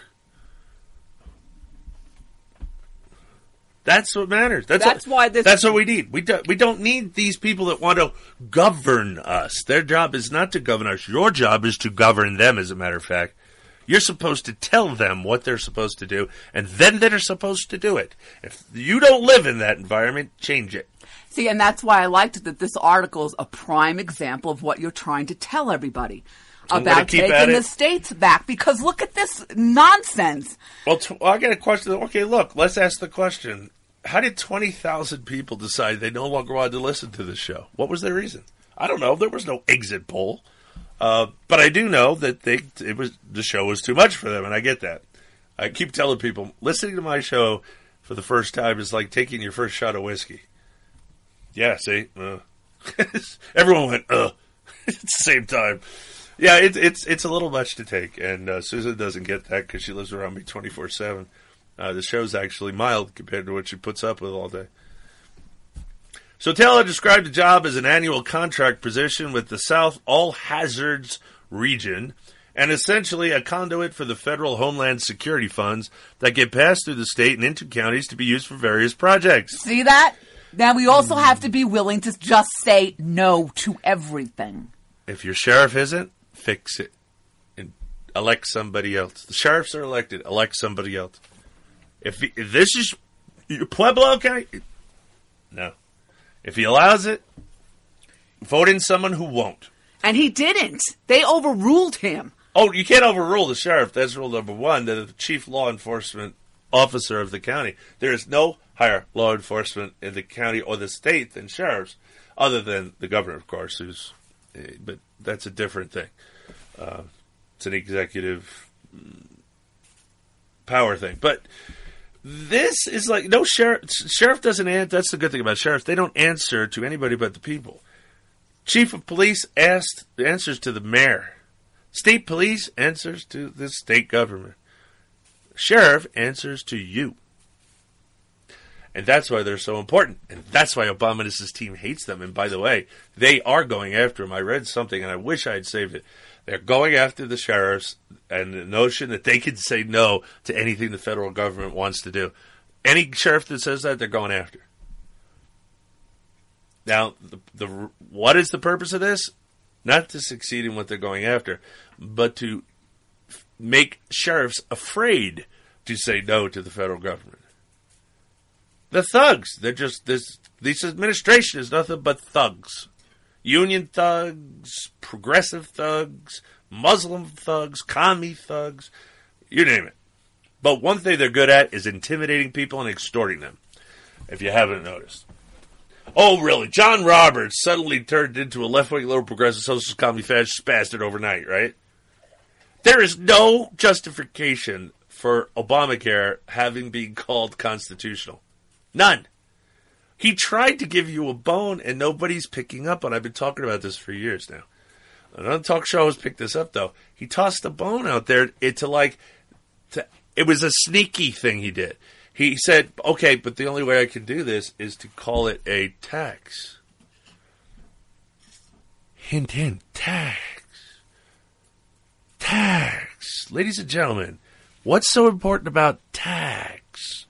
Where do all revenue bills originate, ladies and gentlemen? Come on, you know the answer. House of Representatives. That's right. You have your pocket constitutions out there, right? You can always look it up. The more you look it up, the more you remember. So it's good. Always look it up. Every time you have a constitution, go look it up. Just look it up constantly. Before you know it, you'll know where it is all the time. Uh, anyway, so this Bimbo. I didn't say that. I did. Make note. I'm making a note before I hear anything about being a sexist. She said it, and she can't possibly be one. Nope. I'm Uh, a minority times two because I'm Puerto Rican. And native and Taino. Indian. Taino from Puerto Rico. Uh, but Puerto Rico is one of our, I forget what they call them, commonwealths or whatever, protectorates. Um, so it'd actually be important. But anyway, Uh-huh. let's Bimbo. go back to Bimbo in Pueblo. I am assuming this is Colorado, but there are more than one Pueblos in Lhasa and. Um, I don't. I don't, I'm not sure where in the Four Corners this is, but it's somewhere around you know Arizona, Mexico, Utah, and Colorado. You won't find out because there's a Pueblo in Colorado, and there's going to be a at Pueblo. the article. Oh, I thought I had the article. You do. All right then. Anyway, back to the stupid story. And actually, it's not. It's important. No, it's stupid that it's happening. It's amaz- It's amazingly stupid that we allow this to go on. We uh, look. I, I was stupid before you. I'm not, not making fun of you. I was an idiot before before I got educated. It took me years of education to get where I was. Now, I, I obviously I'm a fast learner, and so that was on the fast track. But still, I started a Democrat from Long Island, New York. Actually, I started a non political person in Long Island, New York, and then went through the Democrat Republican parties, and b- after that decided none of the parties represent me. It's Colorado. Good. Then I was partially right. Do I get do I do I get partial credit for saying four corners? no, she's not giving me extra credit. She's a conservative. All right. Um, he said Arndulf's job will be to take the recommendations and a priority list created by the South region and work with state officials to get the federal funds necessary to pay for those projects. And this woman starts at $48,000 a year on a local government. Do you realize when I went to work for New York City EMS as a, a EMT before I was a medic, I started at $22,500. I had to travel 70 miles one way to work for $22,500. I saved people's lives for twenty two thousand five hundred. What is she doing for forty eight thousand dollars exactly? And it's Pueblo. That's like that's like a hundred thousand at least in New York City, maybe more. Uh, just saying these these these perky little jobs they got for people. Didn't that sound so hard? Uh, I think the sheriff could have done it himself. I, I honestly got to do, or one of his deputies. Uh, but no, he gets he gets this thing. Oh, well, Taylor said he was not involved in the hiring process, and the only reason Pueblo County needed a signed resolution establishing her hire was because Pueblo serves as a fiscal agent for the five county agency. Oh, that was a you chose poorly moment right there, citizens. No, never centralize anything. Never centralize anything. That's a rule. Never do it. Centralization of power is the thing you don't want to happen. Centralization of power means, well, it means people have power over everybody. If we want to avoid that in the United States of America. We don't want Obama to just, I don't know, not deport people, not not adhere to his oath of office. Oh, his oath, you forgot the oath of office. Oh, defend the Constitution. We'll start there. Every one of those people up there, violation of that. But we go past that. Faithfully execute the laws of the land. Oh, Progs forgot that one. Well, is Obama faithfully executing the law by not enforcing it? Oh, before you hurt yourself with liberal logic, no. it, no matter what you say, the answer is no. You know what? Susan's right. Just say no to government. If we all just learn to do that, we'd be better off. No to government. No, no, we don't need more government. Every time someone says, you know, we need a stop sign, right? Shut up. well, we had an accident. Yeah, but we had 20 years of nobody having an accident at this intersection. One dope goes through it, doesn't doesn't realize he has to slow down and uh, gets into an accident. Suddenly, we need a stop sign. No, we need people to know how to drive. If th- well, there are no signs in a lot of places around here, and it's a little strange, but you know what? I almost come to a complete stop at every intersection because I have no idea what's coming on the other way, the other two ways, the other road that intersects. There's no stop sign. So you have to slow down, make sure no one's coming, and then move forward. Slow down, make sure no one's coming. I know this is something you don't understand because you, you live in a place with signs and lights, but there are places without signs and lights. That's and how we it get is by without Butte. it. That's how it is in Butte. That's how It's in Butte, Basin, Yep. uh, Boulder. I can go on, but plenty of places out here. We, you know, the only reason is there's paved roads on these places because the federal government gives them money to pave the roads. We don't have the money to pave the roads, and I keep trying to tell them we need to stop paving the roads. If you can't afford to have a pickup truck, you don't live here. If you want a little a little teeny car, don't live in the country. Get a pickup truck or something with clearance. Don't bring those stupid SUVs, please. Okay, finish this. They have no clearance. You're going to get off the road the first bump. You're going to take out the whole bottom of your bumper. They are not real. Buy older stuff that it's real. It's self buff the ground. It not worried about the gas mileage so much. All right. She's tapping on me furiously. All right, he said yeah, every representative on the hiring board knew about each candidate's past, but couldn't say if the accusations against Orngdolf played any role in the hiring process. Good. She was never charged with any criminal act, but was accused of sending sexually suggestive text messages. a provocative photo to students while she taught at South. I have no idea what South is. That's How can the- that be a South, place? South High School. That's what they said in the beginning. Well, I know. At South. At South what? But read this. They, they The person makes money for their words, Susan. I know. Why are they afraid of using their you, words? I can't believe you could say her name too. That I was waiting for you not to be able to, but you, you handled it quite nicely. Okay, Orendals? That's an easy one. You, you've hit me with much harder than that. Okay, look good. Her teaching license. Uh, her teaching license was taken away by the state last month. Taylor said she had experience in grant writing for the Department of Human Services and said her background in English was also a strength. Okay, And and, the, and your behavior would be a negative. Uh, uh, two but things. Let's let's not think about you, that. you hire somebody who was whose license was revoked.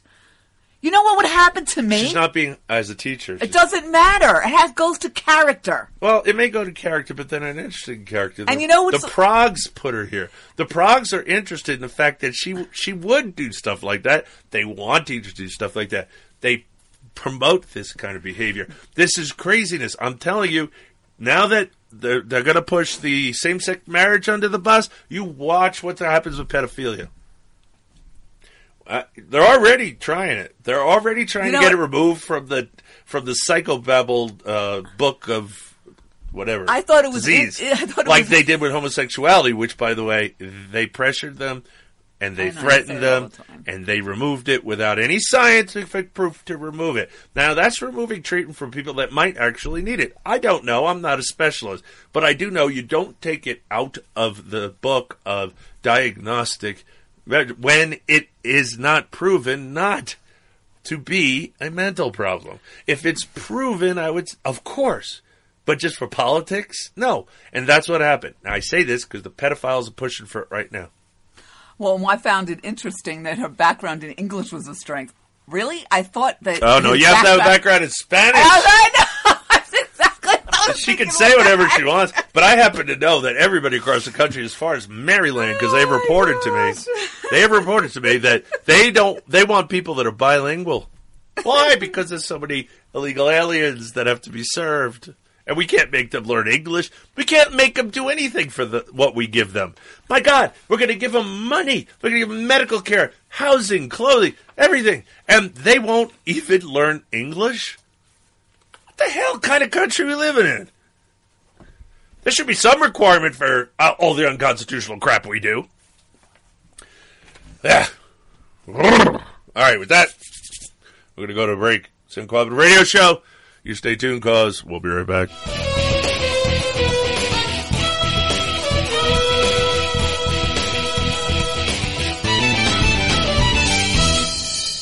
You live here? Yes. Well, maybe you know what a zombie is. When a person dies and is buried, it seems there's certain voodoo priests who, who have the power to bring him back to life. Horrible. It's worse than horrible because a zombie has no will of his own. You see them sometimes walking around blindly with dead eyes, following orders, not knowing what they do, not caring. You mean like Democrats? Due to an upturn in the economy, Main Street Business Loans has pre-approved the release of millions of dollars in small business funding. Your business may already be pre-approved to receive up to $250,000. We've sent out millions of pre-approval letters. We see the economy growing, and our underwriters believe now is the time to invest in your business so you can grow faster and make more money. And we're prepared to give you up to $250,000 to do it. Your funds can be available in five days. There are no application fees, no annual fees, just quick access to up to $250,000. If your business did not receive your approval letter to get up to $250,000, call Main Street Business Loans Approval Desk now. 800 430 4505. 800 430 4505. 800 430 4505. That's 800 430 4505. If you're looking for a better way to clean the air in your home or office, you need the all-new ozone light. It's as simple as changing your light bulbs. The ozone light looks like a normal spiral type of light bulb. It screws in most standard light sockets, but it's not a normal light bulb. It's coated with titanium dioxide. It's completely safe, but this unique coating kills most airborne bacteria, mold spores, and neutralizes odors. Just one light cleans the air in an entire room and lasts eight times longer than the normal light bulb. If you have smokers, if you have allergies, if you have pet odors, mold, or mildew, you need the ozone light. It will wipe them out, and you have our word. If you're not satisfied with the way the ozone light cleans the air in your home, simply return it for a full refund. Call 1 800 380 4105. 1 800 380 4105. 1 800 380 4105 or visit airtimestore.com. Airtimestore.com. I guarantee you, Barack Obama ain't taking my shotguns, so don't buy that malarkey. Don't buy that malarkey. They're gonna, they're gonna start peddling that to you. I got two. If he tries to fool my Beretta, he's got a problem. Did you know that with a bachelor's degree, on average, you can make almost twice as much over a lifetime than a person with just a high school diploma? Yes!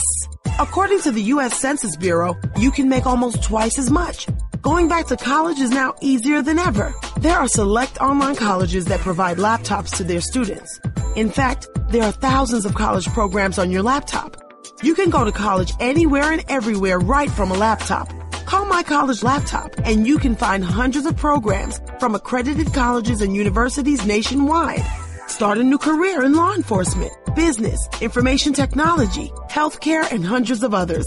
Call My College Laptop to find an online college that will provide you with a laptop. In no time at all, you can double your earning potential. Double your earning potential. Call now 1 800 564 4307. That's 800 564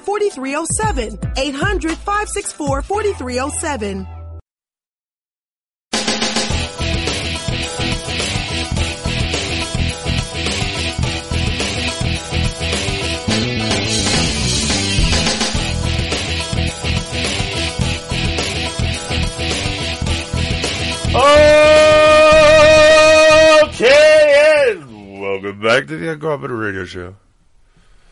All right, what is the real meaning of the separation of church and state? You've heard it a million times. Now go find it in the Constitution. You don't have one? I think uh, even Progs you should have one. You, you go to that place, uh, The? Heritage the Heritage Foundation, Foundation, there, yeah. and they give you They're a free one one. of them. There's a couple. Free one. I don't think ours exists anymore. Where I got my the Citizens Rule Book. That's more than just the. It is more. It's Yeah. more than just. That's why I'm glad we have it. And we gave a lot of those and away. you know? I wanted to do that. I wanted to. I wanted to read that in the show about um, what it talks about the uh, jury nullification. All right, this is from WorldNet Daily by Bill Federer. And I actually r- recognize that name, so it's interesting. I wonder who he is. On January the 1st, 1802, the people of Cheshire, Massachusetts, sent a giant block of cheese to President Thomas Jefferson, being presented by the famous Baptist preacher John Leland. John Leland was then invited to preach at the President and Congress, to the President and Congress in the U.S. Capitol. The subject of his talk was, you guessed it, separation of church and state. Baptists had been particularly persecuted in colonial Virginia, as Francis L. Hawks wrote in Ecclesiastical History, 1836. Quote, no dissenters in Virginia experienced for a time harsher treatment than the Baptists. They were beaten and imprisoned, cruel, cruelty taxed, in, ingenuity to devise new models of punishment and annoyance. So many Baptist ministers were harassed and their church services disrupted that James Madison introduced legislation in the Virginia's legislature on October 31st, 1785, titled A Bill for Punishing Disturbers of Religious Worship, which passed in 1789. And That's the same year that the Constitution went into effect. Colonial Virginia had an establishment of Church of England, or Anglican Church from 1606 to 1786. Establishment meant mandatory membership, mandatory taxes to support it, and no one could hold public office unless they were a member. Well, so far he's got the history right. Over time, lax enforcement allowed dissenting religious groups to enter Virginia, the first being Presbyterians and Quakers, followed by German Lutherans, Mennonites, and Moravian Brethren, then finally Baptists. John Leland, who considered running for Congress, wanted an amendment to the United States Constitution that would protect religious liberty. Leland reportedly met with James Madison near Orange, Virginia, and upon Madison's promise to introduce what would become the First Amendment, Leland persuaded Baptists to support him. John Leland wrote The Rights of Conscience Inalienable, 1791, that they wanted no just toleration. 1791 would be the ratification of the Bill of Rights. Right before the they raped the Constitution for the first bank of the United States of America. Uh, what they wanted, no just toleration, but equality. Every man must give account of himself to God, and therefore every man ought to be at liberty to serve God in a way that he can best reconcile to his conscience. If government can answer for individuals at the day of judgment, let men be controlled by it in religious matters. Otherwise, let men be free. Following George Whitefield's, I love George Whitefield. first Great Awakening revival, a second Great Awakening revival took place in Jefferson's Albar- Albemarle County. Uh, I know I butchered that. Sorry. Baptist, Presbyterian, and Methodist revival meetings were held. Even Jefferson's daughter, Mary, attended a Baptist revival preached by Lorenzo Dow. Dolley Madison, wife of James Madison, reported that in 1774, Jefferson dined at Monticello along with another guest, the Baptist pastor Andrew Tribble. After trouble with Tribble. Oh no. After questioning Pastor Tribble about how Baptist church government worked, Jefferson remarked, It was the only form of pure democracy that exists in the world.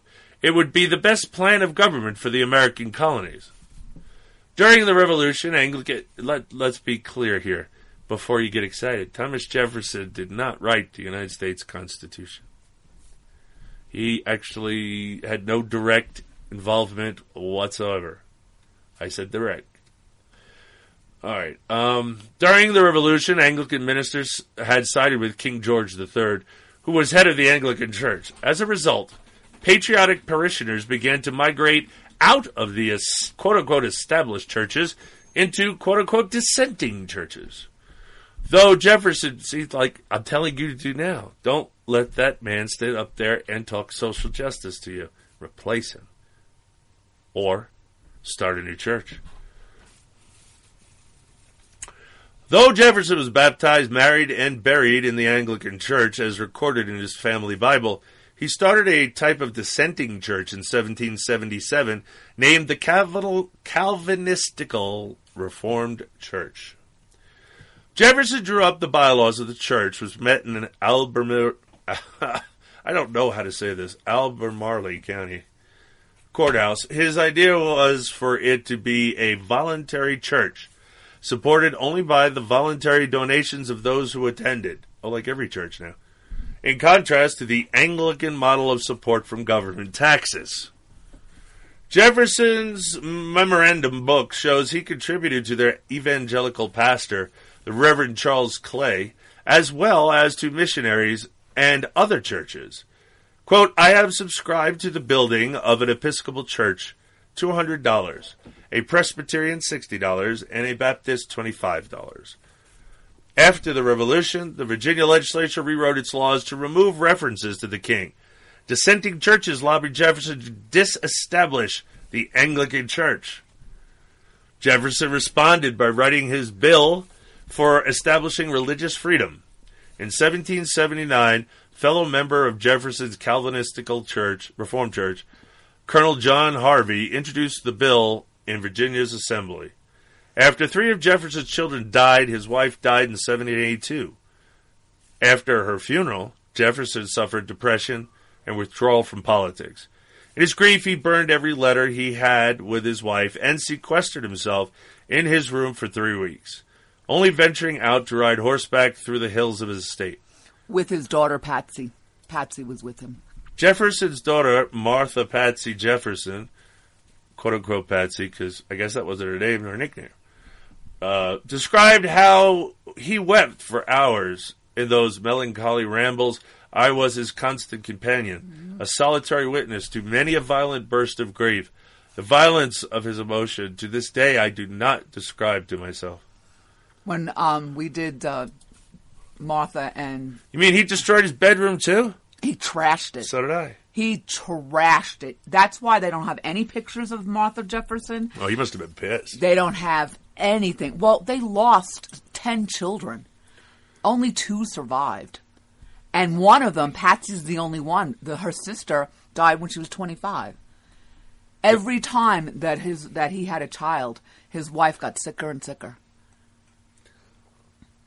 Yes. And they have no idea to they and yet they people- couldn't keep their hands off each other. No, they. Oh my God, these two were so in love. You've got to be kidding me. They were freaking soulmates. I was crying when I was reading this. Matter of fact, Let's hope I can get through it without such emotion. Trying to help, Congress asked Jefferson in 1784 to go as ambassador to France. Mm-hmm. France was going through a period of French infidelity prior to its bloody French Revolution and reign of terror. Oh yes, they go together like, like bacon and eggs. The Oh. French Revolution and the reign of terror. Democracy reigned, and it was terror. Uh, democracy is what our founding fathers did not want for us, and uh, we're here, almost the, all the way there. But they're not going for democracy; they're going for something else. and he took his two daughters with him too. I wouldn't have. They were promiscuous bunch. They still are. they think ah, everyone should have sex. Yeah. I'm sorry. It's just uh, I'm not that blah blah blah blah. Anyway, upon returning to America, Jefferson, Jefferson leaned toward a liberal, a deist Christianity. Th- these words can't go together. And this is how these deists nowadays claim that Thomas Jefferson was not a Christian.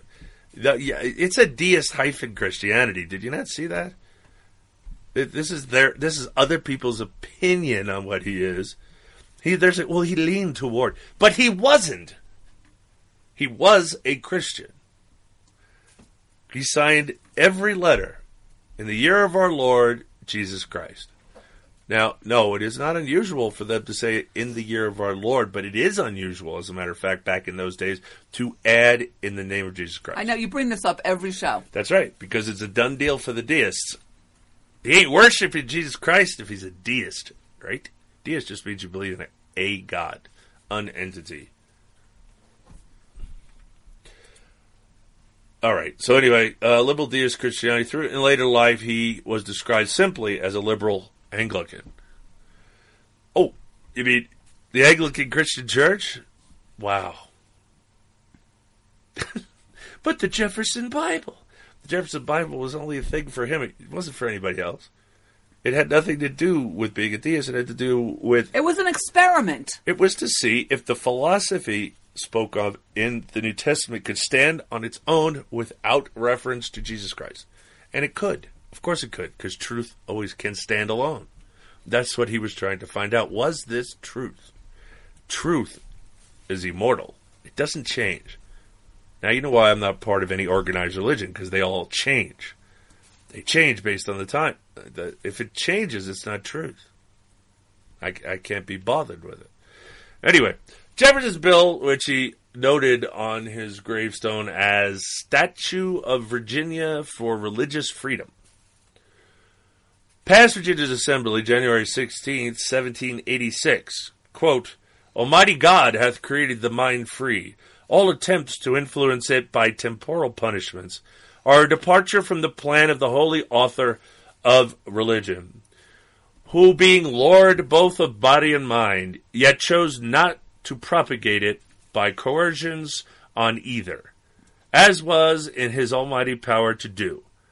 Be it enacted that no man shall suffer on account of his religious opinions. Yeah, we've gone from that to Oh, you can't have the copy of the Ten Commandments at the courthouse. Why not? It's kind of the basis for ju- our judicial system. Yeah, but it's religious. Okay. What did I just read? They they did not want people free from religion. That's nonsense. Free to pursue your religion, free to freely express your religious beliefs. That's what it says, and that's what it means. It's not that one's not even hard. It says it right there. There's no establishment clause. Oh, it says established. Yes, it says Congress shall pass no law. First thing you need is Congress, and then a passing of law. None of which is done in a schoolroom or a courthouse foyer decoration. Uh, no. Freedom of, not from, atheists, eh, commies in atheist clothing. They're trying to get God removed from the whole country on the basis that oh no, it's the Establishment Clause. You, you can't have anything religious to do with the government. That's not what it says. Congress is required first. Passing a law is required second. None of that's done when people decide to wear a crucifix or, or pray in, uh, in school. None of that's done. There's no Congress passing a law. Therefore, it doesn't apply. Oh, well, they applied the Bill of Rights down to the states.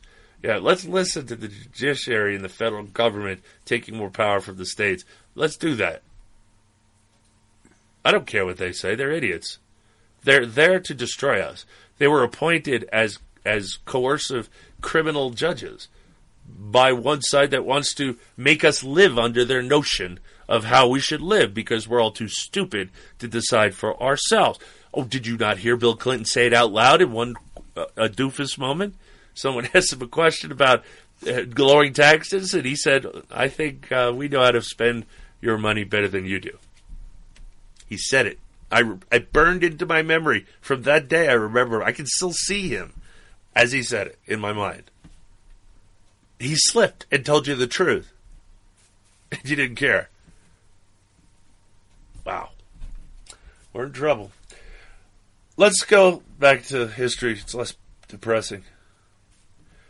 Virginia's disestablishment of the Anglican Church would never have passed had it not been for Methodist Bishop Francis Asbury splitting the popular Methodist movement away from the Anglican Church into its own denomination in 1785. You could thank the Methodists for that.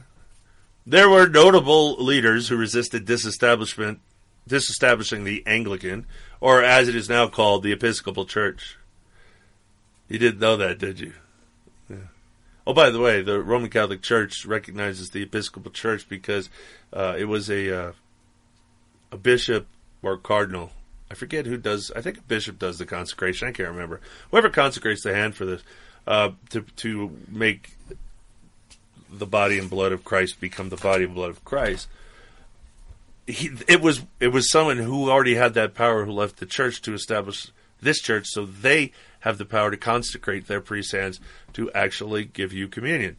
No other Christian church is recognized by the Roman Catholic Church, as far as I know. Um, well, not certain sure. Maybe the Greek Orthodox, but I don't run too much into Greek Orthodox churches here. Although in uh, they, we do have them in Butte, but that's been an unusual case in my travels around the country. So, uh, the Anglican Church is the Episcopal Church, such as Governor Patrick Henry. Um, to continue the sentence, now called the Episcopal Church, such as Governor Patrick Henry. This movement was later termed anti-disestablishmentarianism. Oh my God, that's a real thing. I've been saying I, I remember that from spelling bees. Anti-disestablishmentarianism. Uh, I thought that was just like a a, th- a made up thing. I didn't know it was a historical fact. Uh, I didn't know it was called this, and I've studied this part. I've never seen this before. Yeah, see, anybody can learn. Virginia built its first Jewish synagogue in 1789 and its first Catholic church in 1795. The only religion that wasn't over here during the colonial era was the so-called Islam. Yeah, but they were they were Jewish people. They were real minority. We're talking. Oh, yeah, yeah. super duper. Yeah. pinprick minority. But so were- goes, yeah. "Oh, look, the, Virgi- the what about the Jews at the time?" I, I like. I don't know. They don't talk. The Jews don't talk much about the Constitution or the founding. I know there were some here, but they were pretty rare. Um, they were in the mi- super majority minority. Obviously, they were they were Jews from Europe that came over here, right? Well, we'll talk about this more on the other side of the break. You stay tuned. This is the Uncooperative Radio Show. We'll be right back.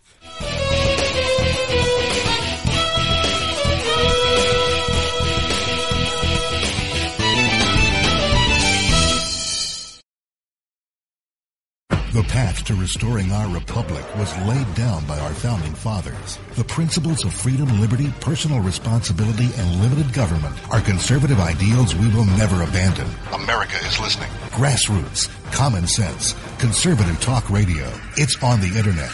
Tune, tune, tune, tune in now. Red State Talk Radio, featuring some of the most popular internet talk show hosts in America today. Are you listening? RedStateTalkRadio.com.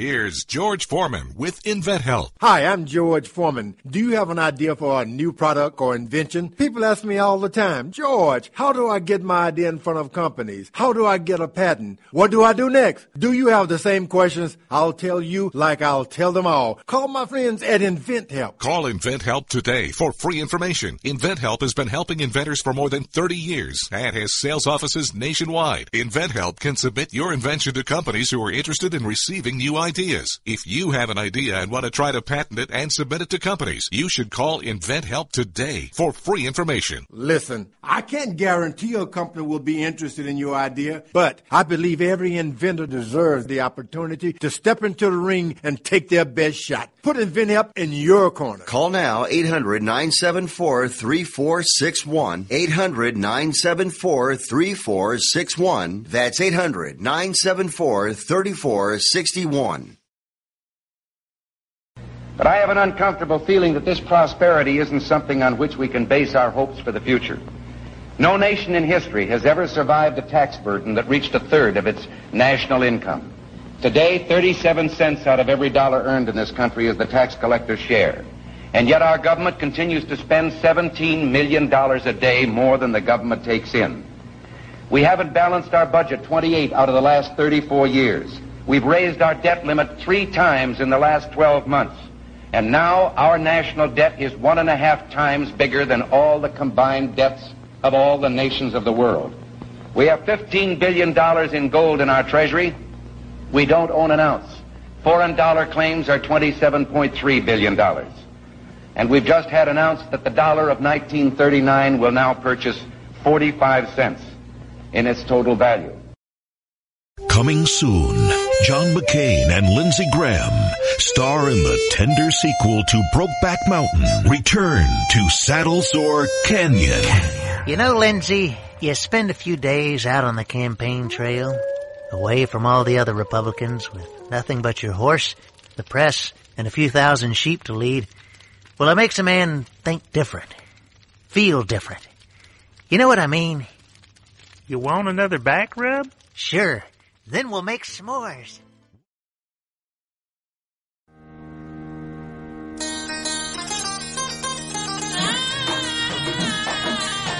And now from Hezbollah Toys, just in time for Ramadan, the good and peaceful people at Wacky.com and Hezbollah bring you the Jihad Joe action figure.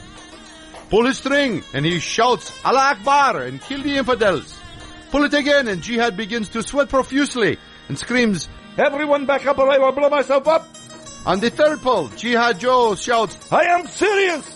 On the fourth and final pull, Jihad Joe begins to say something we cannot quite make out before exploding in a dazzling and immensely gratifying display of holy fire and smoke. For added fun, dress Jihad in a burqa before detonation. Get your Jihad Joe today. Supplies are limited, and once they are gone, thank Allah they are gone. Coming soon, Parka Barbie. Last time, I'm pretty sure what's killing the crops is this Brawndo stuff. The Brawndo's got what plants crave. It's got electrolytes. So wait a minute. What you're saying is that you want us to put water on the crops. Yes. Water. Like out the toilet? Well, I mean, it doesn't have to be out of the toilet, but, but yeah, that's the idea. But Brawndo's got what plants crave. It's got electrolytes. Okay, look. The plants aren't growing, so I'm pretty sure that the Brawndo's not working. Now, I'm no botanist, but I do know that if you put water on plants, they grow. Oh, well, I've never seen no plants grow out of no toilet. Hey, that's good. You sure you ain't the smartest guy in the world? Yeah. Okay, look, you want to solve this problem. I want to get my part, and so why don't we just try it, okay? And not worry about what plants crave. Brawndo's got what plants crave. Yeah, it's got electrolytes. What are electrolytes? Do you even know? It's what they used to make Brawndo. Yeah, but why did they use them to make Brawndo? Because Brawndo's got electrolytes.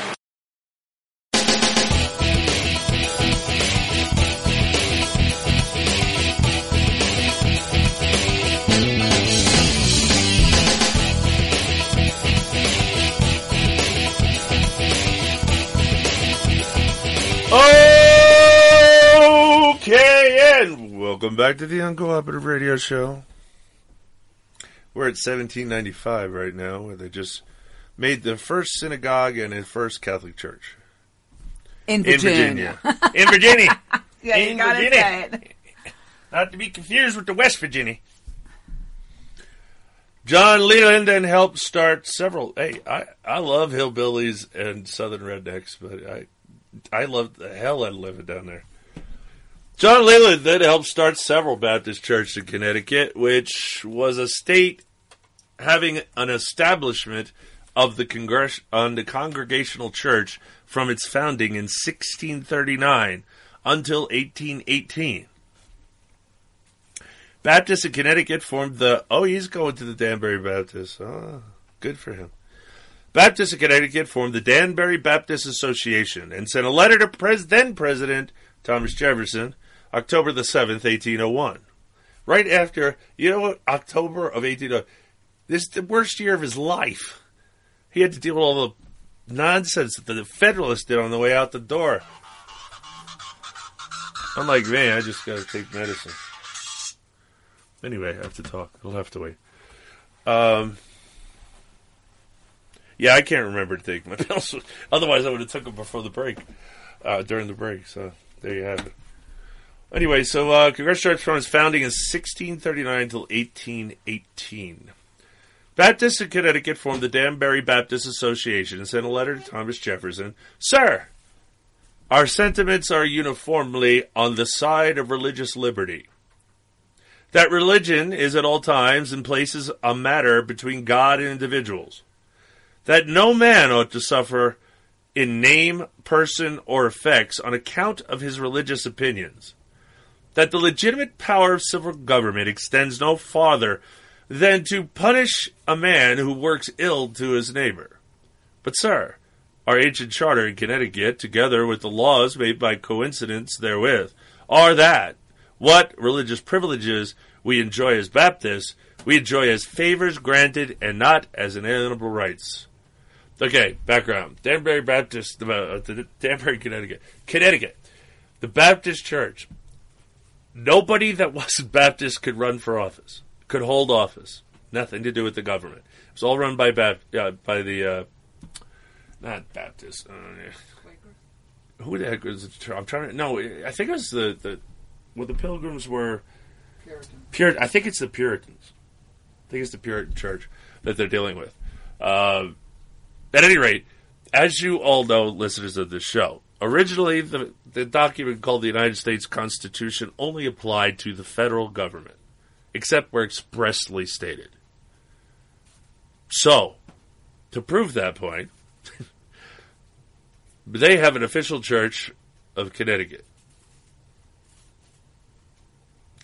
Nobody could do anything about it because there is there was no separation of church and state in their charter slash constitution slash whatever they called it back then.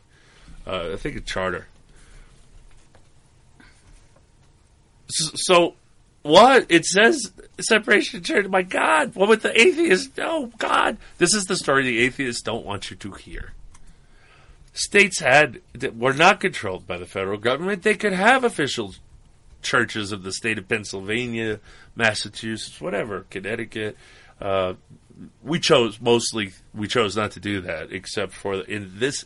There were a couple of states that did it. Actually, I shouldn't say it.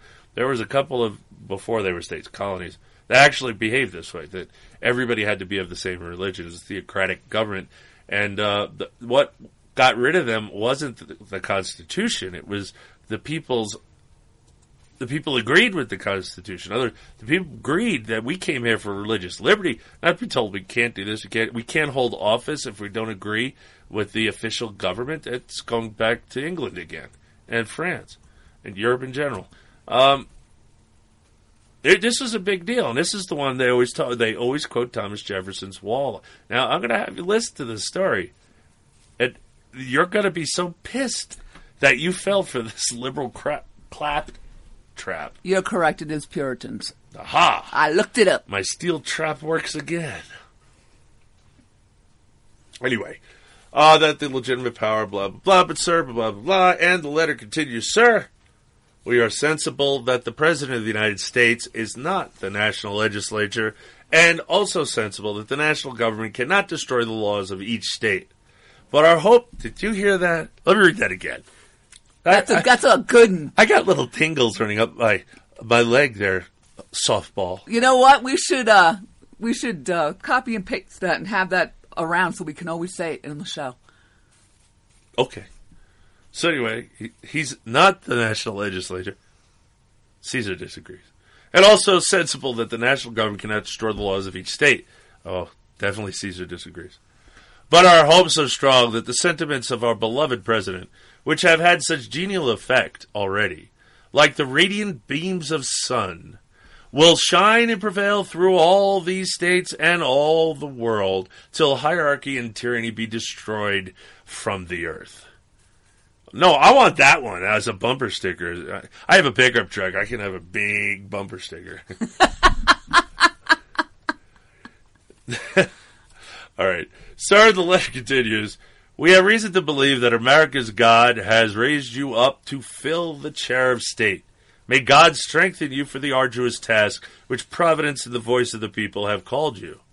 And may the Lord preserve you safe from every evil and bring you at last to his heavenly kingdom through Jesus Christ, our glorious mediator. How oh many, oh my God, he said Jesus Christ. How many times did he say God or Lord in that one paragraph? Lord, Jesus Christ is the big An one. An atheist Sapow. is like self combusting right now. Oh, there's a bunch of them. I've made, I've, I've made catch fire already. Uh, if there's, I don't think they're still listening to this. I think we've burned them all up.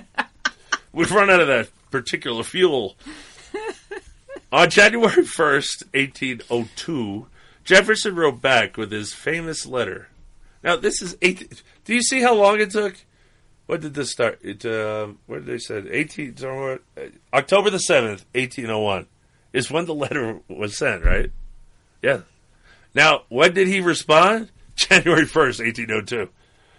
He was busy. He was very busy. He was dealing with the fuzzy muzzies. He was dealing with uh, uh, troll SCOTUS.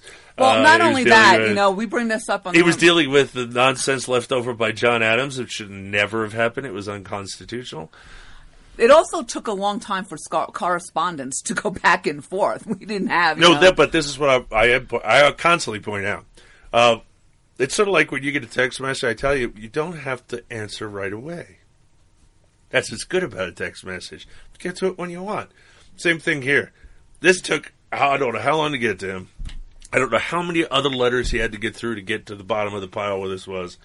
Uh, but he finally finally did read it January the first, eighteen at least by January first, eighteen oh two, and he responded. He wrote back with his famous le- letter agreeing with the Danbury Baptists. Gentlemen, believing with you that religion is a matter which lies solely between man and his God, that he owes account to none other for faith or his worship. That the legislative powers of government reach actions only and not opinions. I contemplate with solemn reverence that act of the whole American people, which declared that their legislature should make no law respecting an establishment of religion, or prohibiting the free exercise thereof, thus building a wall of separation between church and state. Okay, he just quoted that completely out of context. I mean, he put context, but then he, he mixed up his. He didn't say that. No, he never said that. Uh, uh, you know, he wasn't talking about. He never mentioned the Bill of Rights because it doesn't apply to the states. And he didn't talk about the federal constitution in such a way. No, he didn't. Um, anyway, they're building a wall of separation between church and state. I wish I got to find Loki's paper on this. He he did it right. This guy's doing it wrong. He's doing. The, he may fix. He may fix it. Now, ladies, you know, I haven't read the whole thing. I don't read everything before the show. This isn't a canned show. I read it live and I respond live. Um, so anyway, uh, I can tell you right now that whole thing I just read is completely not not placed into context. Uh,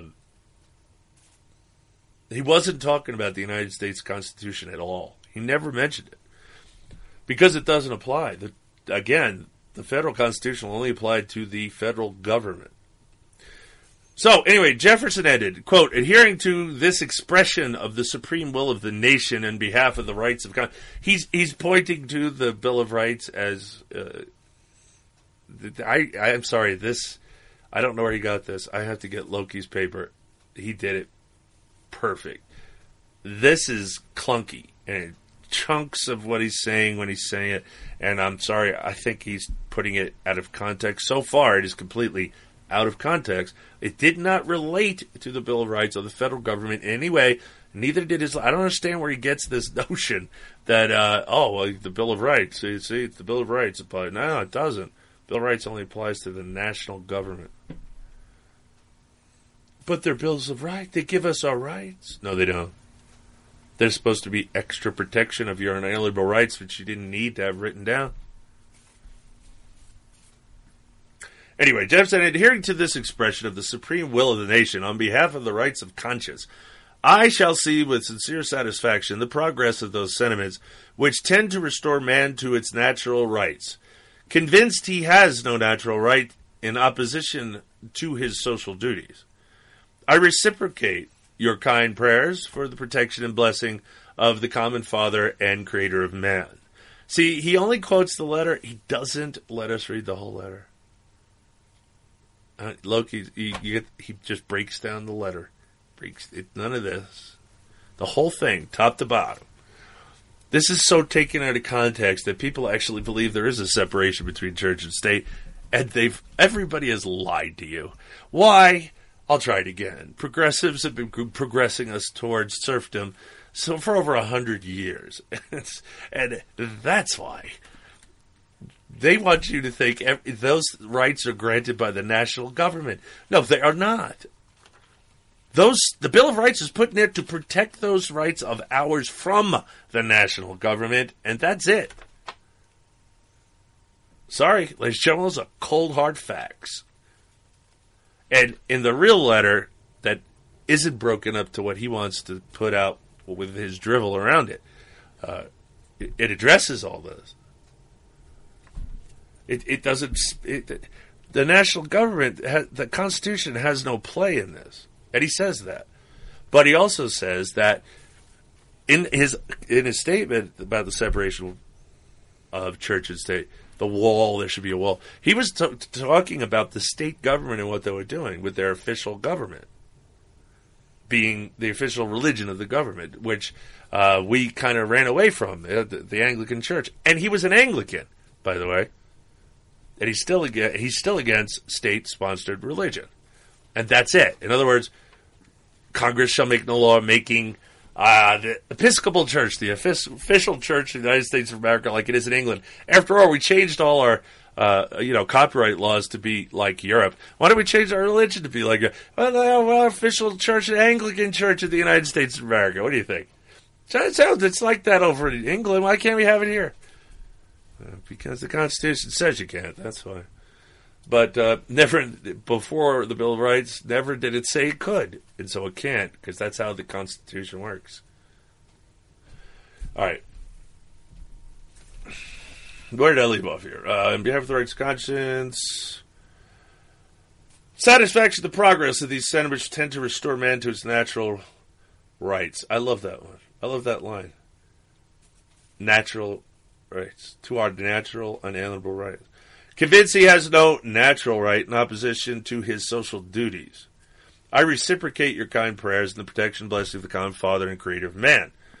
Baptists were familiar with Jefferson's metaphor wall of separation, as Baptist founder of Rhode Island, Roger Williams, used in his bloody tenet of persecution for conscience sake, 1644. Jews under the Old Testament and Christians under the New Testament. Oh, did you hear what he said? Jews under the Old Testament. Old Testament Christians are Jewish. Jewish. Although grossly ina- inaccurate, um, it still it represents the Torah and the Chumash and the Talmud, and it is Jewish history. The Old Testament. Jesus wasn't born yet. I cannot believe how many Christians fight me on this. There was no Jesus until he was born, and he was a Jew. Oh, you don't remember the reference? They wanted to be king of the Jews. That's one of the things that pissed off the king of Israel. He didn't want to be, but everybody else wanted him to be, and so, well, you know, you know what happened. Anyway, I reciprocate that. Baptists were familiar with Jefferson's metaphor. Uh, Christian and New Testament, both separate. Uh, Old Testament and Christians of the New Testament were both separate from the world, and that when they have opened a gap in the hedge or wall of separation between the garden of church and the wilderness of the world, God hath ever broken down the wall itself, and that therefore, if he will ever please to restore his garden and paradise again, it must of necessity be walled in peculiar, peculiarly unto it himself from the world. Jefferson viewed the wall as limiting the federal government from intermeddling in the church government, and he is wrong. Never in his letter did he mention the federal. In fact, I don't know if he ever used the word federal government. Uh, the national gov- the, the national government, as Madison referred to, is probably how Jefferson referred to it. Uh, no, general. Sorry, general government. Uh, same thing. Anyway, this guy gets it wrong. Who who is this from? Where do we get this? From WorldNet Daily. Yeah, I gotta give the editor a call. I gotta send him Loki's true historical work on it. He he referenced everything, did everything perfect. He did it. Uh, I forget why he had to do it. He did it for somebody um, to explain the difference between what the Progs called separation church and state and what Jefferson meant, which what Jefferson never meant that the government should not, people in government should not be religious, should not have religious symbols, items, uh, none of that stuff. He believe. He just believed that the government shouldn't be a lot, couldn't, couldn't be, shouldn't be involved in religion. But he said shouldn't in the letter, not can't, because the states can do what they wish. However, he explained in the letter, which I'm not using anything but what this person wants, uh, and now he's going to tell us what his he viewed the wall.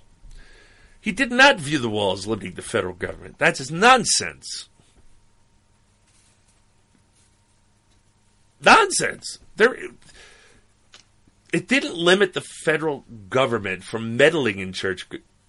Stopped them from having an official church. That is all. Ladies and gentlemen, it's in the words Congress shall make no law establishing religion. First, Congress has to pass a law, then they have to establish an official religion of the United States of America, none of which has happened in any of the cases brought up by the ACLU and their commie buddies. None. You're allowed to have. You can have a war memorial with a cross on it. What are you insane? Oh no, the judges said you can't. They know so. The Supreme Court's so smart. They know. Oh, they don't know anything. They know that they should know that they have no business being Supreme Court justices, or that the Supreme Court should be behaving in the manner that it does. That's what they should know, but they don't.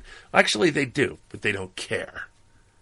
And therefore, they all serve in what, Susan? Bad behavior. So no good behavior, go bye bye. That's called impeachment. And that's what has to happen.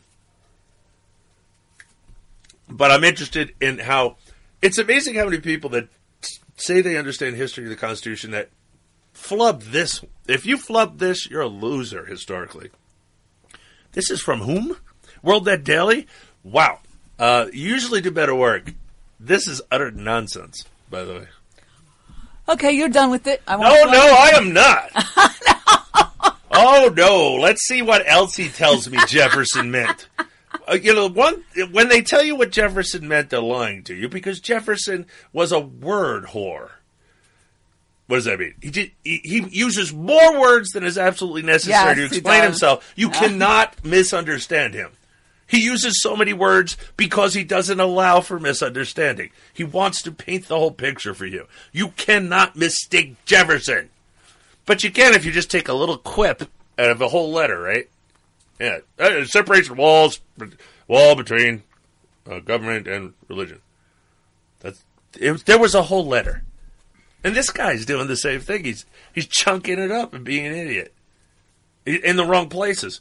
Uh, again, my my buddy Tim Curl did a, as he always did with history, an incredible job, absolutely accurate, and actually, and would be. I, I'd love to send it to this idiot and see see what he has to say. I wonder if he can admit his that he's wrong. Hey, it's hard to admit you're wrong. I do, I do it anyway.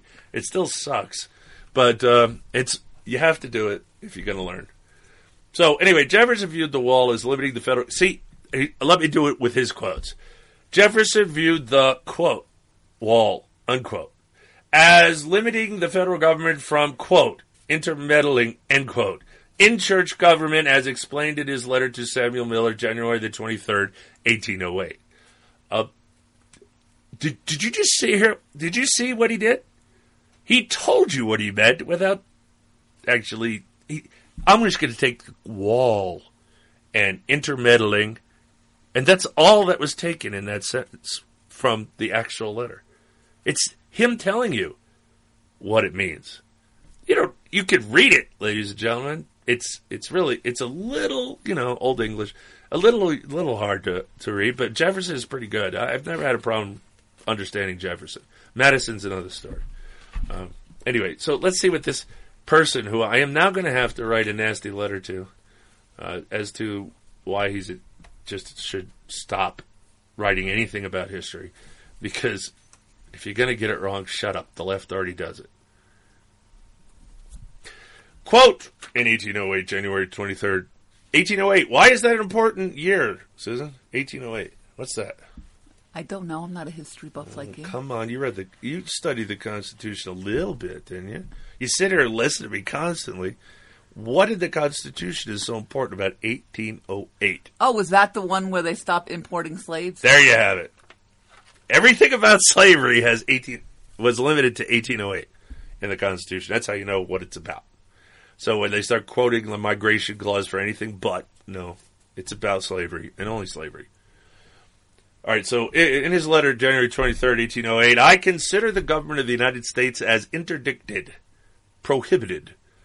He says that's what it means. It, that's not what interdicted means. By the Constitution from intermeddling with religious institutions, their doctrines, discipline, or exercises. Uh, it in- interdicted doesn't mean prohibited. It actually means an interdiction is when you inter, you get between two warring, you interdict. I can't explain. You get between two warring people. You're interdiction. You. Oh, never mind. The government's Look it up. yeah.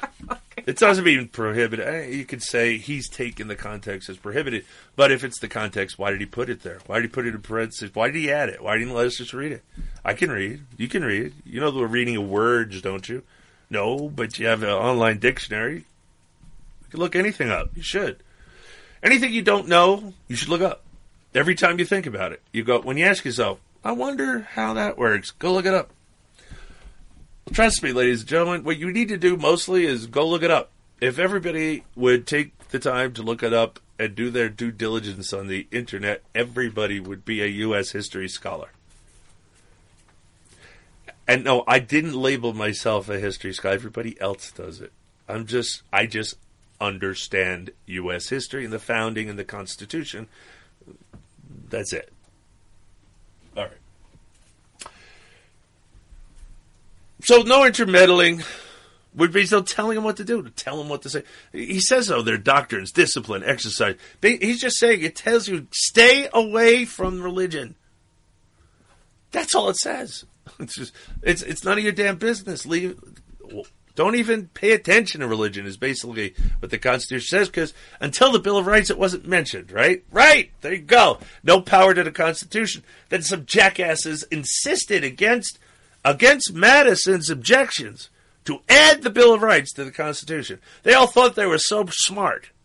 The state, oh, we got to add that. Well, we have to have that. No, you didn't, and you just put a bunch of crap in there that allowed the federal government to steal state and individual sovereignty. Because if drop the Bill of Rights, go look at the SCOTUS decisions that have stolen your rights. Drop the Bill of Rights out of their decision, and what do you have? You have nothing. Because nothing in the Constitution grants the federal government any power over religion. This is the way the Constitution works. It doesn't work. It doesn't work the other. It's not a never-ending list of don'ts, the, the things they can't do. You, you, could never do that. You, first of all, it'd be ridiculously big, like you know Obamacare, big, and you still would never cover anything. And, and as time went, more stuff would come up because the future brings enterprise and inventions, and the, everything's changing. All well, what the hell are you going to do with that? It's simple. The federal government cannot make an official Church of the United States of America, nor may they in any way interfere. He says interdict. That's interferes is is I think that's how he used it, not prohibited. In no way interfere with religion of anybody. Hands off, don't touch. What do I? What do we have to amend the Constitution actually say say that? Oh wait, I, I think the First Amendment does, and yet court says it doesn't. It says it says, oh no, you can't have any prayer, any government entity anywhere, any place government money touches, because because that's what it says. You know, it doesn't. No, it doesn't. It doesn't even apply to the states and the local governments. It does not apply. I know. The court says it does, but it doesn't. There you go. I know. I, am fighting people on my own side, ladies and gentlemen. I know this. This is why I, I, the only reason I speak about people is they annoy me. They're, they're, they're, work. It feels like they're working against me. They're supposed to be on my side, and yet the things that come out of their mouths and the things they do, it's not true. It, it, Levin's book, The Liberty Amendment, is a prime example. He's, he's supposed to be on my side. How could he do such a thing? No, I still listen to Mark Levin. I love the guy, but I don't know what to say about, about his, this. How could you spend so much time writing a book, destroying the Constitution, and not even realize what you're doing? He had. He still doesn't realize that what he put out there destroys the Constitution legally. He's come on, he's a brilliant guy. He's a historian. He's he's a constitutionalist. He's a conservative. All these things. How the hell can he write the book? Please, someone. I, there's no way you could come up with an answer that, that would justify it. I, I, it's. I swear to God, it's like they're being manipulated somehow. It's. It's just the people that are supposed to come out with the truth come out with the crap. I'm trying. I'm trying. Earlier. Uh, they won't listen to me for five seconds. I tried it with a. I, I'm just tired of talking to hosts that just yell at me and block me, and because I, because I'm right, they're wrong, and they realize it in one painful stroke, and they don't want to deal with it, and they push me away. Uh, Mark Mike Church did it to me too. The only one that hasn't is is actually Sean Hannity. He's a very he's you know he he really is who he is on air. He's a very understanding individual, very non confrontational. Uh, so yeah, he, he doesn't ever tell me to shut up and block me or his call screeners or anything. Other people do. So I, I'm just saying this is why I have problems with my own side because sometimes they just are working against me and it's frustrating as hell. Why? Because they won't even take the time to listen to what I'm trying to tell them and I'm just dismissed. So you got to do it, ladies and gentlemen. You're my listeners. Look, you just gotta you just gotta hammer Mark Levin. You if you haven't heard me break down his amendments or Loki, I'll have to do it again. But we do not want what's in that book to happen. That would be the worst scenario ever. I know you don't think so, but I'm telling you, this this, is, this will be the end. If those liberty amendments are done, it's over. They ain't even worth discussing. No. Till you enforce the Constitution, how about you stop changing it? See, why can't the see the lawyer Mark Levin just keeps screwing with his head? He should know this. He does know this, and yet he wrote the book. He wrote the damn book. Sorry, Mark. That, uh, but good news, Mark. Your plan and my plan dovetail nicely together as long as yours comes after mine after we're back living under the Constitution. If you want to change it, we can call a state convention, do whatever the heck we want. But how about we live under it before we try and fix what ain't broken? Please, please get this message out to Mark Levin, Sean, Hen- everybody. Just stop doing this to. We can't get back to the Constitution. If you're going to amend the damn thing to put what they're doing wrong in the Constitution, then we're just getting back to where we are. I'm sorry. I, I am going to have a stroke right here on air one day. I swear to God. Are you done? I'm not. He's not. Why should I be done? All right. So anyway, intermeddling, uh, intermeddling with religious institutions, the doctrine of disciplinary exercises. This results o- not only from the provision that no law shall be made respecting the establishment of religion or free exercise of re- no, it's thereof. Thank you. If you're going to quote something free exercise thereof, he says, of religion. But from what, from that also which pr- reserves to the states the powers not delegated to the United States, the Tenth Amendment.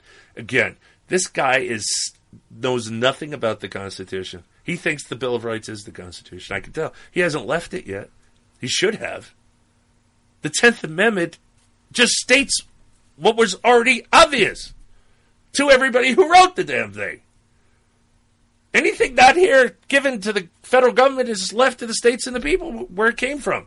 All power flows from the people through the states to the national government. Or as Matt is called, the general government. But the, quoting the 10th Amendment, the 10th Amendment, this is why I have a problem with the 10th Amendment. We don't need the 10th Amendment. We don't need the 9th Amendment, which is actually better, in my opinion, than the 10th Amendment. Read it. You'll know what I mean. Let me, let me put it to you this way. The rights of we the people are unlimited. The rights of our government, they are limited. We limit them because it's our power. And if we didn't say you can do this, then you can't. There are no general stations or implied powers in the Constitution of the United States. That's the first thing you have to understand to start your journey on going, then why are these people saying the Constitution means this? What, well, how do I find out what it really means? Well, you can go study study up on the Constitution using Madison's notes of the Constitutional Convention. Uh, you could do a whole lot of stuff. Don't read the Federalist Papers; it'll screw you up.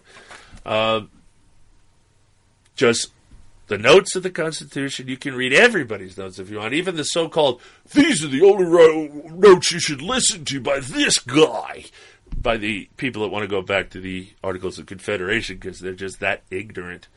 Uh, the, you can read that too. I yeah, anti-federalist, federalist, the whole nine. I'll read it all if you want to, but I'm going to tell you if you go through Madison's notes to the convention, yes, you can read. Uh, you could read the one that they're talking. I forget who whose notes they were, but you. It was a New Yorker. They left. They left at the beginning. The notes have no bearing. They were done before it was. They were. They walked out. They weren't there for the whole convention. That's why the notes this this little thing, and Madison's notes are gigantic. And by the way, only Madison's notes are official. Why'd they have to be secret?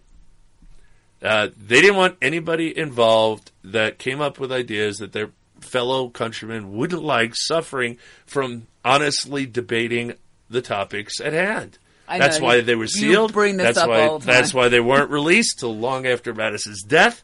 Uh, they didn't want anybody involved to have anything happen to him because of what they said. Because sometimes it's just it's just beanballing, ladies and gentlemen. It's just tossing out ideas. It doesn't mean you believe it. It's just comes. It's something that you thought of, and let's let's debate it. That's how you that's how you find out things. You just well, I don't know. What about this? Doesn't mean he's married to this. It just means, but what about this? But now you're going to crucify her when he walks out the door. That's why it had to be in secret. See? It's really simple. So don't let the people that love to just throw crap at things to see where it sticks affect your opinions of our founding fathers. They're jackasses. They're, they call you ignorant. Trust me on this. No one that listens to this show is ignorant. They're ignorant. That's projecting. They're too stupid to know what they're putting out there is nonsense. Sorry, people that like to put out nonsense. I'm not on your side. It might surprise you to know I'm a little uncooperative that way. Oh, wait, it's in the title of the show. I forgot. Look, I'm here for liberty. I'm here for the country. I'm here for the Constitution. I'm here for spirituality sometimes too. Uh, but th- I'm here to tell you the truth that nobody's, t- that everyone's kept from you. This is why I do this. I, I don't really enjoy it, frankly. I'd rather have more free time. What? I'm sick. My time is precious. So is my energy, which this takes a lot of. Anyway, so moving along past the Tenth Amendment, which always, always, always sparks off me going out because the Tenth Amendment uh, Foundation just only gets it so far. and They don't get it all the way, and they refuse to go the next step. They just stay in here. Okay, we don't need the Tenth Amendment to tell the federal government to pound sand. Jefferson continued, certainly no power to prescribe any religious exercise or to assume authority in religious discipline has been delegated to the general government. Thank you. They put federal in parentheses and they say, hey, I told you, that's what they referred to, to the general government. Let's all do that because really, there ain't nothing federal about it. Every religious society has a right to determine for itself the times for these exercises and the objects proper for them according to their own particular tenets. The federal government, he wouldn't have used that term, ha was, oh, this is him again. This is this guy talking, I think. The federal government was not limited, though, from spreading religion in Western territories. As on April the 26th, 1802, Jefferson's administration extended a 1787 Act of Congress where lands were designated, quote, for the sole use of Christian Indians and the Moravian Brethren ministries for civilizing the Indians and promoting Christianity. And again, December 3rd, 1803, during Jefferson's administration, Congress ratified a treaty with the Kaskaskia Indians, whereas the greater part of the said tribe have been baptized and received into the Catholic Church. The United States will give annually for seven years $100 towards the support of a priest of that religion who will engage to perform for said tribe the duties of his office and also to instruct as many of their children as possible. And the United States will further give the sum of $300 to assist the said tribe in the erection of a church. Wow! They're even paying to erect a church. Where's that separation of damn church and state? Yeah, but you know, this goes to a very. This is Je- this is Jefferson. This is Mister Liberty. Honest to God, uh, that that's huge. that Okay, he well- said he understands the Constitution does not restrict the federal government on federal lands from performing religious duties to the people in the charge. But see, you have to understand uh, his notion of, of of civil society has religion in it. So the to help the heathens, as they used to call them, the natives, the heathens. The heathens making them Christians. Uh, he had no idea the evil he unleashed on the American Indians. He, he just he, they converted. He said, "Okay, uh, we'll we'll pay for a church and we'll pay for uh, a Catholic priest to come and minister." He was acting in response to what he thought the natives wanted. He didn't know that they were being forced into it by these bureaucrats he sent out there. Bureaucrats are always evil. Read your history. It was bureaucrats in the Indian nations who held the money that was supposed to go to them for and their goods and their services and blah blah blah. He, they kept it, starved them, and sold it off to make a profit. They were criminals that were put in charge. That's why it wasn't that our government meant to do it that way, as painted by the progressives. Untrue. They didn't know. They were paying someone to administer it, and they were instead, well, they were corrupt, and they siphoned money off to themselves. Well, and this goes to something else though that always bothered me because of Thomas Jefferson's purchase of the Louisiana Purchase. Oh, that's a long story. I know, but don't bring but that up. I am not well because not only did they do this, He was wrong. He had no constitutional authority. Right, He should not have done it without the without going to the people first. But again, I'm trying to tell you this is com- this is complicated. This was a one time offer, one time deal. I got I need the money now by Napoleon. That's what it was about. He had to act well, he was going to sell it to somebody else, like our enemies. well, the other thing that that It doesn't make him right. No, I it's know. It's unconstitutional. But I, the other thing is it, the whole of California and po- most of the West Coast, because I did this on our the Women of the Revolution. If you go back in history, was owned by Spain. So what we had was Spain was over there, okay, and then we had the gotten rid- French and, and, we had the got- British and uh, what the hell the Dutch. Um, the Dutch were never that big of a right. problem, though. But They we were- got rid of the, the, the we got rid of the English. The Dutch gave up their holdings in the United States. No, we didn't get rid ago. of the English because we are the English. Well, I mean, during the Revolutionary War, so they're gone. Well, they weren't. They were supposed to be, but they were supposed to remove all their men from all the forts on the western frontier as part of the treaty. But part of But his, they didn't do that. They left them there, and no. But here's the problem I have: nobody made it an issue. Now, people see again complicated. People ask why wouldn't they make it an issue? Because they couldn't enforce it. They had to build an army. They had to build a navy. We didn't have a navy. We had to build one. Okay, but it, see, it wasn't until at John Adams that we actually had a functioning navy. It took that long. But the, one of the considerations for that, and I actually did read in Patsy's letters, his his daughter, when he was mulling this over, because he he was he's like you. He just he thinks about it, and he thinks about it, he thinks about it, and he thinks about it. So was Madison. You guys, those guys were always like constantly thinking. You know, they didn't just act; they would think. That's why they had a problem with John Adams. John Adams acted. he didn't really think that much. He wasn't a deep thinker. No, he he definitely was. Not He was not. Now no. these two were. Even- I wouldn't even call him a high intellect. One uh, His one- wife was Yeah, the only reason anybody thought he was smart. The one of the considerations he was thinking of with that was, my God, we got rid of all these other countries, and now Spain is on the on our other coast on this continent. And if I don't get it, Napoleon was threatening to sell it to Spain. I just said that to our enemies. That's good enough. Yeah. We didn't have to name them. But the thing I don't like about it is because they did the first highways, federal highways going through these territories because they were not states, but it was still unconstitutional, wasn't it? No. It, the, the the ownership itself was unconstitutional. So therefore, anything uh, related to The it- fruit of the tree, it- yeah, it's a fruit of the poisonous tree. Uh, however, no, that in and of itself wasn't because they weren't states; they were territories owned by the national government, and so no state could build a road. No, there was no state, so there was no state government. So we had to build the roads and stuff. Again, it comes down to once you start leaving the Constitution as good natured and good intentioned That's as what it was. I wanted to bring look up. Look what the hell happened. I know. And that, Oh well, and- look, Brian, it wasn't for that. You don't know. No, you don't. You don't know if we didn't do that, we wouldn't have kicked Spain's But- backside anyway. Yep. Because first of all, they'd be overstretched going all the way through the Louisiana territories from Mexico and South America. How much of an army could they have? I mean, we just plow them under. Uh, that's my opinion, and I think Jefferson was wrong.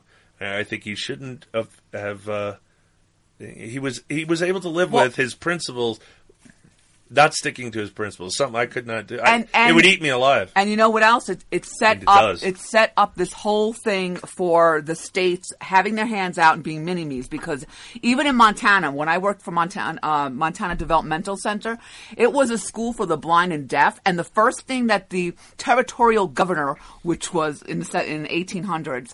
The territorial governor of Montana, Before it was a state, it was a before it was a state, it was a territory. And the Believe it or not, thing- some people don't know that. and the first thing that he did was to ask for funds to build this school for the blind because all the territories, like you said, were under the federal jurisdiction and they didn't have their own money and they had to go to the feds. And that perpetuated the Oh, whole yes, thing of the states going back to the feds. the states it- go back You to the think feds. it does, but it didn't. It, did, just didn't. Ha- this wasn't a common thing till much later. Much, much later. But as soon as it became a state, it should stop have looking to the feds for anything. Well, it would have if the rest of the states weren't. Um, again, they they didn't have that particular problem back then. Just back then, there wasn't this great progressive movement to destroy the Constitution. Uh, this did, didn't happen. What what we had was ple- we need a government that functions. We need a government that functions for us, and that that's why humans create government. They they want their rights protected and their property rights protected. That's what government is for. It's to protect your property rights, your intellectual rights, your uh, you know, and provide if your local government provides certain services that the constituency are willing to pay for, not use federal government money, which is unconstitutional. But you have to use your own money. It's amazing how the things they want suddenly fall off when they realize they're going to have to pay for it. Well, See, the Progs want everything. God, I want to, I want to plow. I moved to Colorado. I want to, I I got this ranchette, and I want plowed roads. I want, I want, I want paved roads. I want sewer, water, sewer and water. I want electricity put in. I want all these services. Well, who the hell's going to pay for it? Okay, if you told that block that everyone on the block would have to pay For maintenance, for everything. for all of it the road, the sewer, the lectures. They, if you told they had to pay and told them how much it was going to cost them, they would not do it. But because they get it for what they consider for free, just by asking, they don't care. Well, again, because the they two- raise everybody's property tax, not just theirs. And the two examples that I have to give here in Montana is when they he petitioned the federal government for these monies, the federal government said no. They actually said that's your that's your territory. It has nothing to do with you know federally that we have no jurisdiction on that. Blah blah blah. So what did he do? He went out to all the rich ranchers and he raised the money and they built the damn place. What I like to say, what I find amazing is, yeah, but then we ended up getting federal money for the For them the, anyway. for doing it. Uh, for yeah, for having the kids. Th- This everything here is about uh, retarded children. Uh, now it's all about retarded children, crazy people, and, And criminals. That, that's that's the, so that's the economy here in Montana, pretty much. it is. But the other thing I wanted to say is that uh, we always bring up too is that our um, volun- our fire departments are all volunteer here. Yes, and the ambulance too. Yep. Yep. There's no. There's one paid ambulance, A one. That's the only one. Not that's in paid. Butte, that's in Butte. Helena, right? No, A one's in Butte. There's one. Oh, what are they doing? Transports for? Yeah. uh, yeah, that, that, yeah, that, that's not emergency work. That's different. Yes, you can. Believe it or not, uh, we when we left Long Island, New York, and Suffolk County. Uh, before I- we left, I was a volunteer fireman and a volunteer ambulance while I was working in New York City, and they believe it or not, I had to stop it because they just expected me to be able to, you know, come in, uh, do whatever I have to do for them, even though I have to go to work and I have to leave. They didn't understand the importance of the thing that paid my bills. Uh, I can't volunteer when I'm supposed to be working. Okay, uh, there was a law that gave me leeway and I never used. I could have actually got paid from New York City EMS for working as a volunteer because it was during the time I was supposed to be working for them, and there's this weird volunteer uh, law in Long, at least in Long Island, New York. No, I think it was all of New York, where you have to pay them if they actually go to a voluntary thing, and that prevents them from coming into work. They require that they pay them anyway. So I could have got my money for the volunteer work, but I never, ever, ever used that. I would never steal from anybody, including New York City citizens. Uh, that wouldn't be right. I tried to explain that to my volunteer people. I got to go to work first. This is second.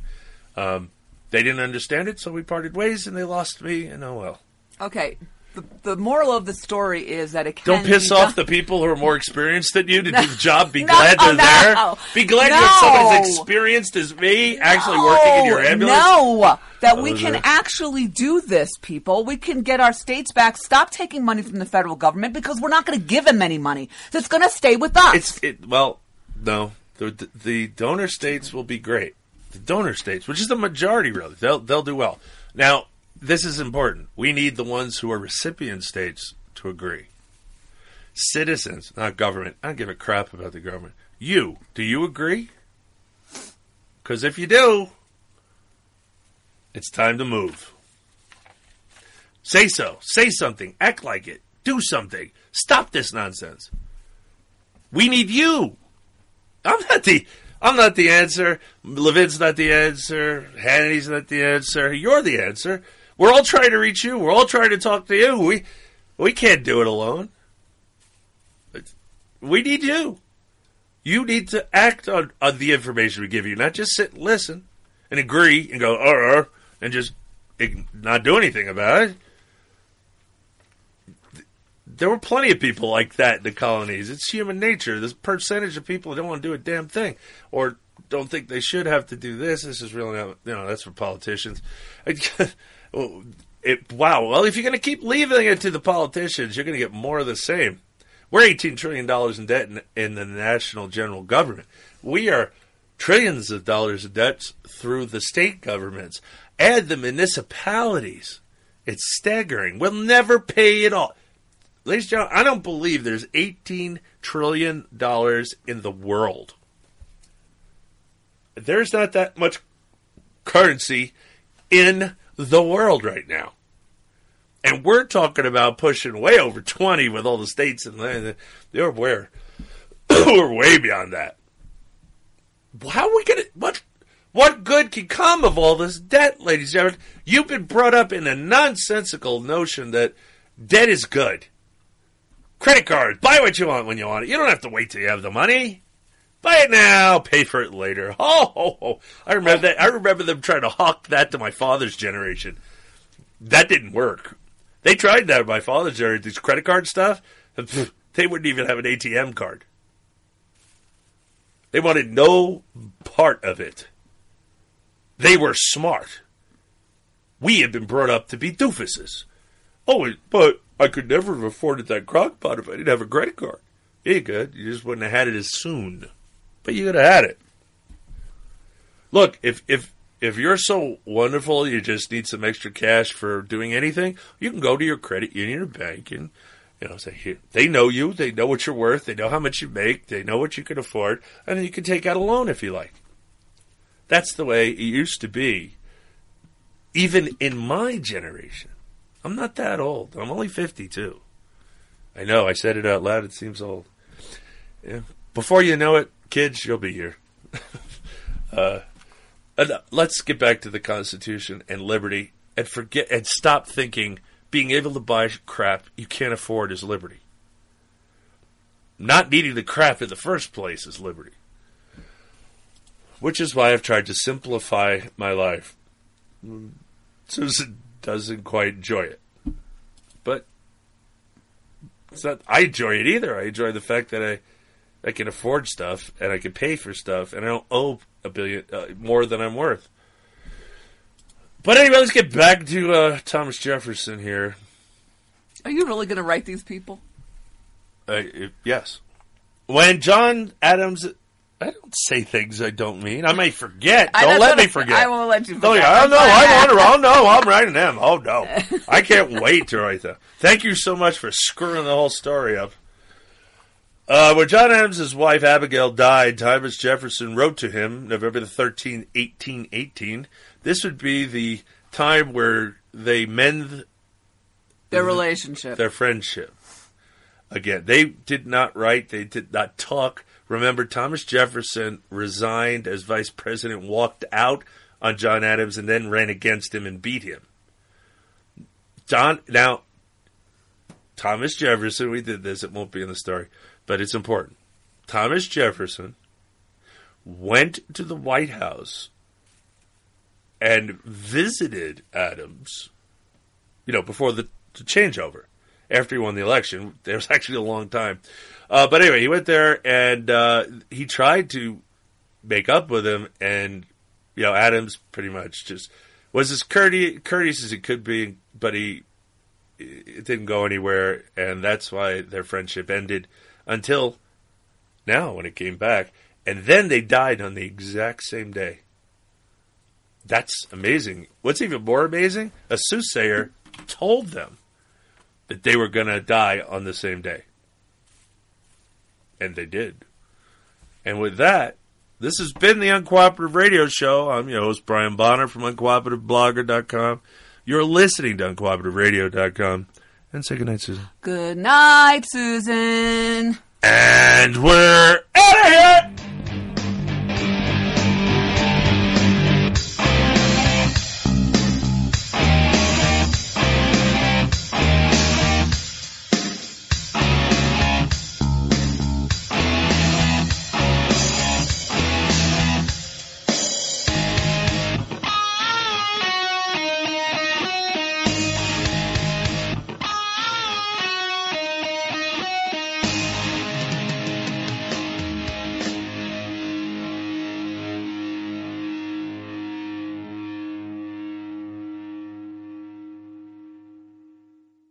Is Ryan here, and I have a question for you. What do you do when you win?